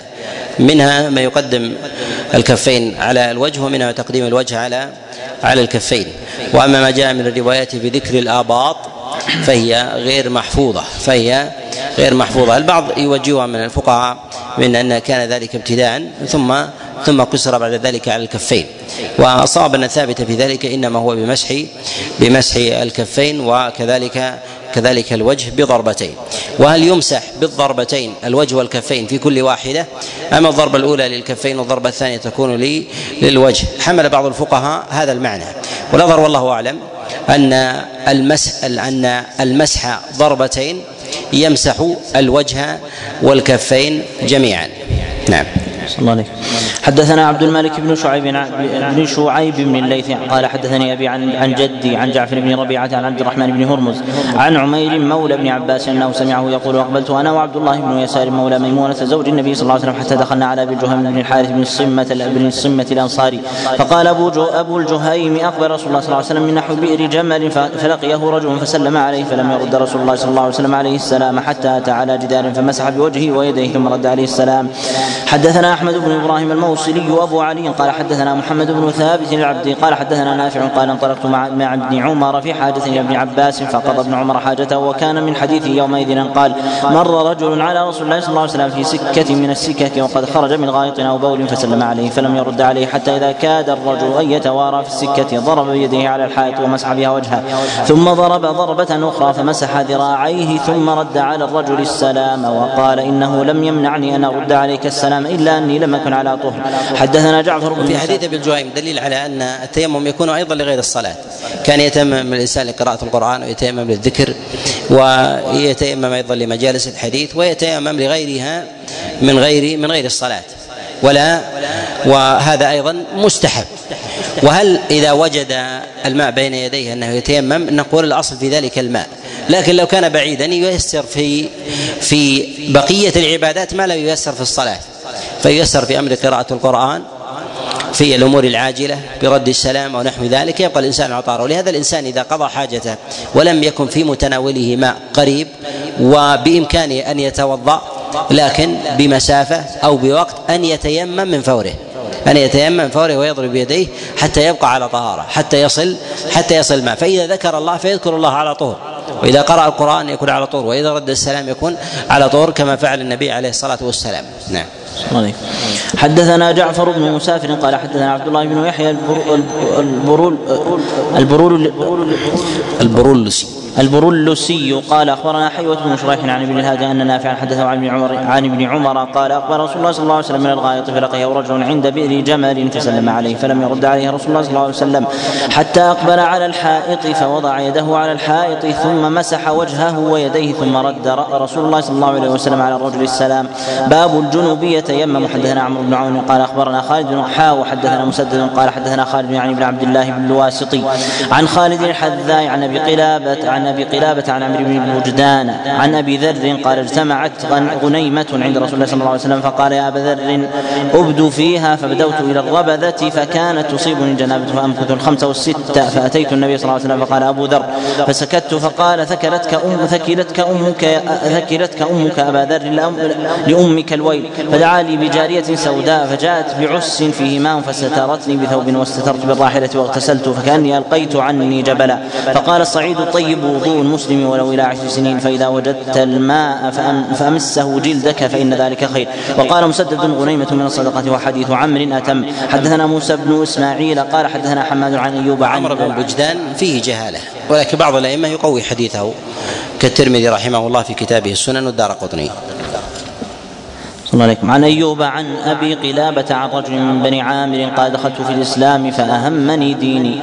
فأتيت أبا ذر فقال أبو ذر إني ارتويت المدينة. فأمر رسول الله صلى الله عليه وسلم بذود وبغنم فقال لي اشرب من البانها وأشك في أبوالها. فقال أبو ذر فكنت أعزب عن الماء ومعي أهلي فتصيبني الجنابة فانصلي بغير طهور. فأتيت رسول الله صلى الله عليه وسلم بنصف النهار وهو في رهط من أصحابه وهو في ظل المسجد. فقال أبو ذر فقلت نعم هلكت يا رسول الله. قال وما أهلكك؟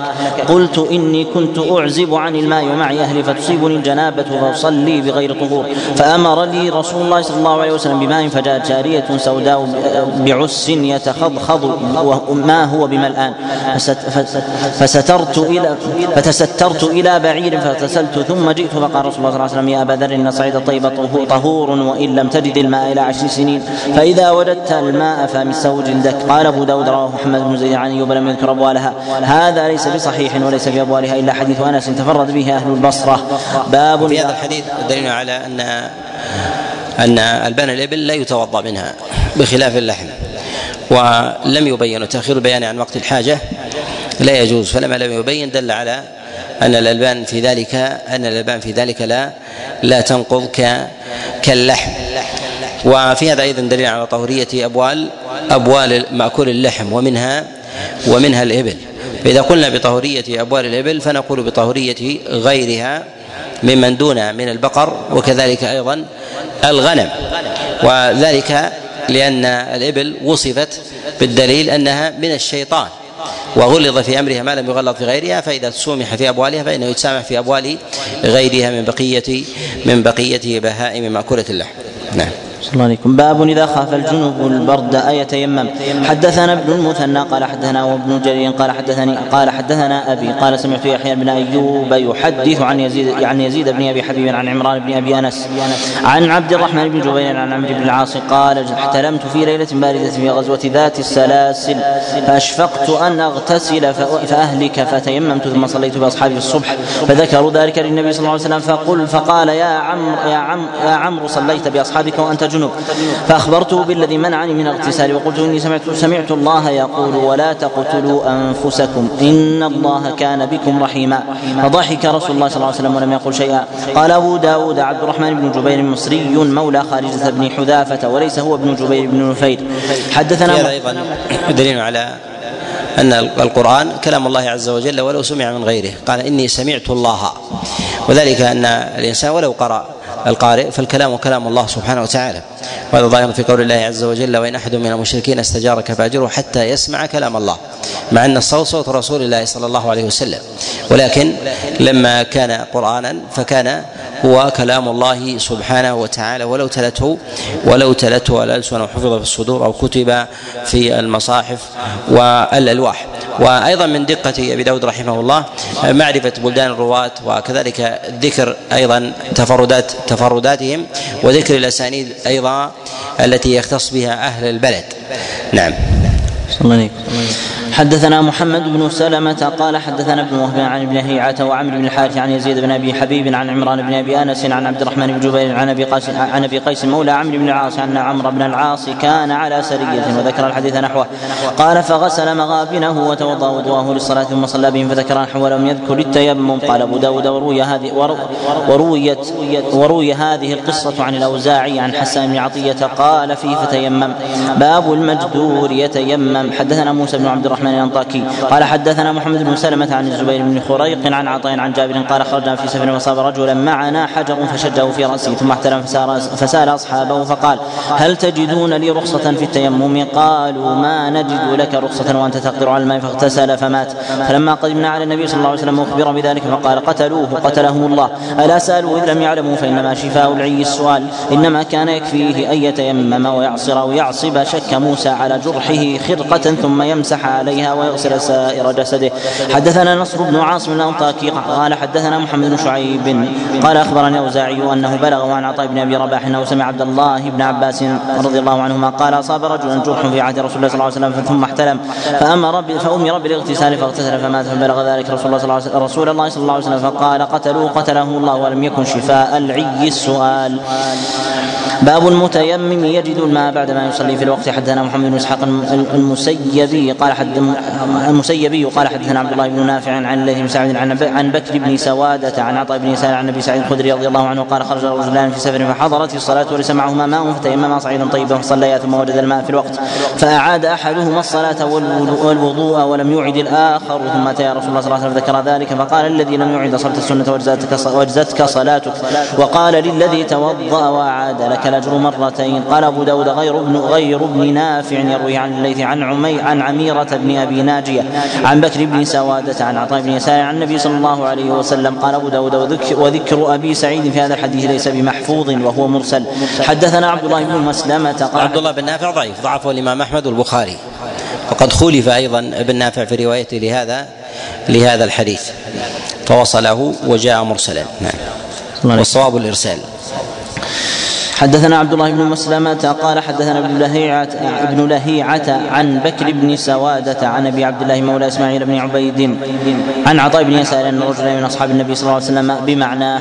باب في الغسل للجمعة. حدثنا أبو توبة الربيع بن نافع قال حدثنا حدثنا معاوية عن يحيى قال أخبرني أبو سلمة بن عبد الرحمن أن أبا هريرة رضي الله عنه أخبره أن عمر بن الخطاب رضي الله عنه بينما بين هو يخطب يوم الجمعة دخل رجل فقال عمر أتحتسبون عن عن الصلاة فقال الرجل ما هو إلا أن سمعت النداء فتوضأت قال عمر الوضوء أيضا. أولم تسمعوا رسول الله صلى الله عليه وسلم يقول إذا أتى أحدكم الجمعة فليغتسل.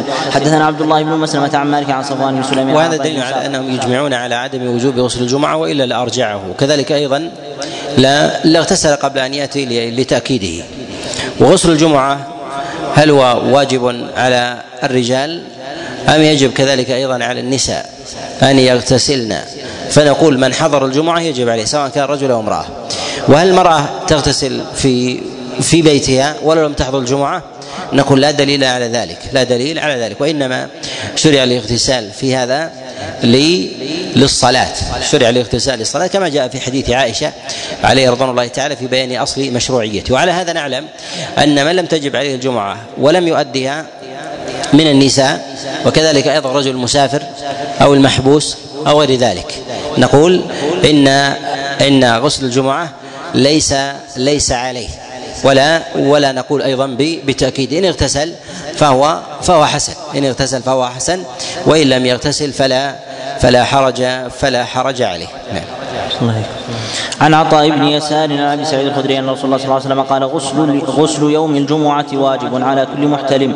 حدثنا يزيد بن خالد الرملي قال حدثنا مفضل يعني بن فضالة عن عياش بن عباس عن بكير بن عن بكير عن نافع عن ابن عمر عن حفصة عن النبي صلى الله عليه وسلم قال على كل محتلم رواح الجمعة وعلى من راح الجمعة الغسل.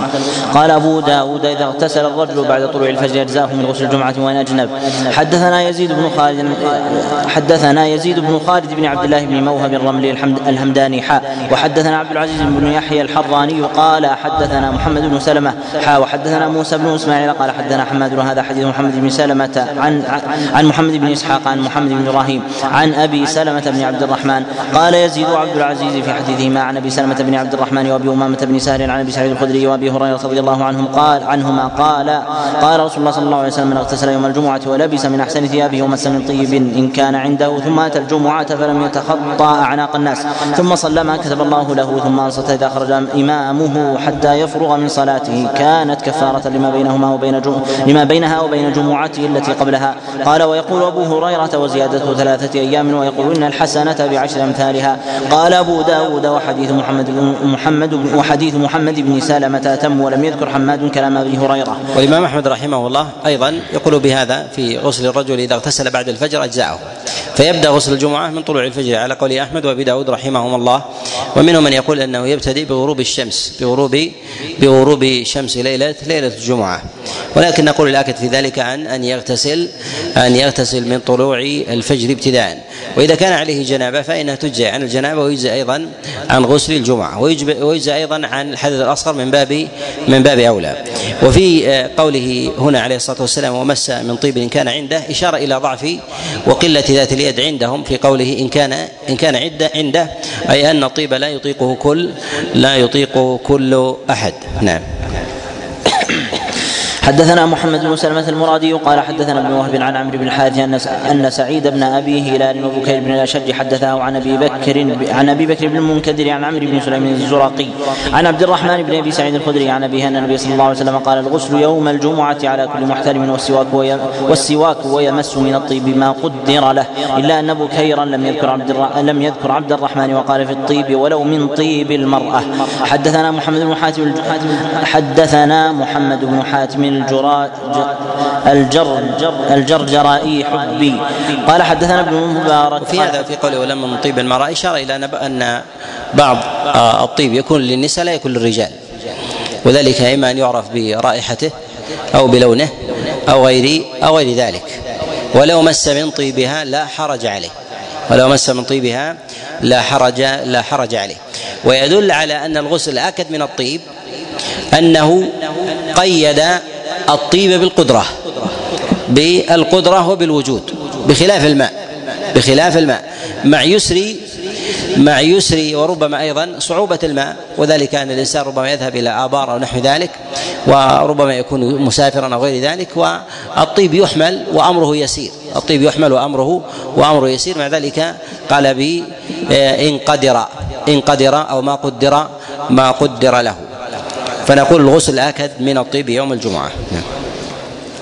صلى الله عليه قال حدثنا ابن المبارك عن الأوزاعي قال حدثني حسان بن عطية قال حدثني أبو أبو الأشعث الصنعاني قال حدثني أوس بن أوس الثقفي قال سمعت رسول الله صلى الله عليه وسلم يقول من غسل يوم الجمعة واغتسل ثم بكر وابتكر ومشى ولم يركب ودنا من الإمام فاستمع ولم يلغو كان له بكل خطوة عمل سنة أجر صيامها وقيامها.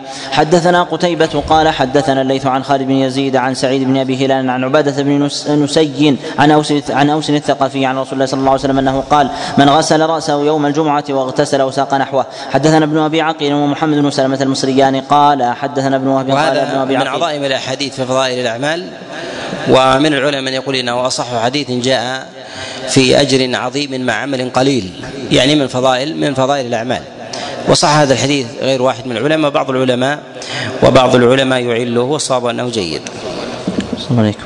قال ابن أبي عقيل قال أخبرني أسامة يعني بن زيد عن عمرو بن شعيب عن أبي عن, عن عبد الله بن عمرو بن العاص عن النبي صلى الله عليه وسلم أنه قال من اغتسل يوم الجمعة ومس من طيب امراته إن كان لها ولبس من صالح ثيابه ثم لا ثم لم يتخطى رقاب الناس ولم يلغ عند الموعظة كانت كفارة لما بينهما ومن لغى وتخطى رقاب الناس كانت له ظهرا. حدثنا عثمان بن أبي شيبة قال حدثنا محمد بن بشير قال حدثنا زكريا قال حدثنا مصعب بن شيبة عن طلق بن حبيب عن عبد الله بن الزبير عن عائشة أنها حدثته أن النبي صلى الله عليه وسلم كان يغتسل من أربع من الجنابة ويوم الجمعة ومن الحجامة ومن غسل ومن غسل الميت. حدثنا محمد بن خالد الدمشقي قال حدثنا مروان قال حدثنا وقد أنكر هذا الحديث حديث عائشة الإمام أحمد عليه رحمة الله لتفرد مصعب بن شيبة في روايته عن عن طلق بن حبيب. نعم. صلى الله عليكم قال حدثنا محمود بن خالد الدمشقي قال حدثنا مروان قال حدثنا علي بن حوشب قال سألت مكحولا عن هذا القول غسل واغتسل.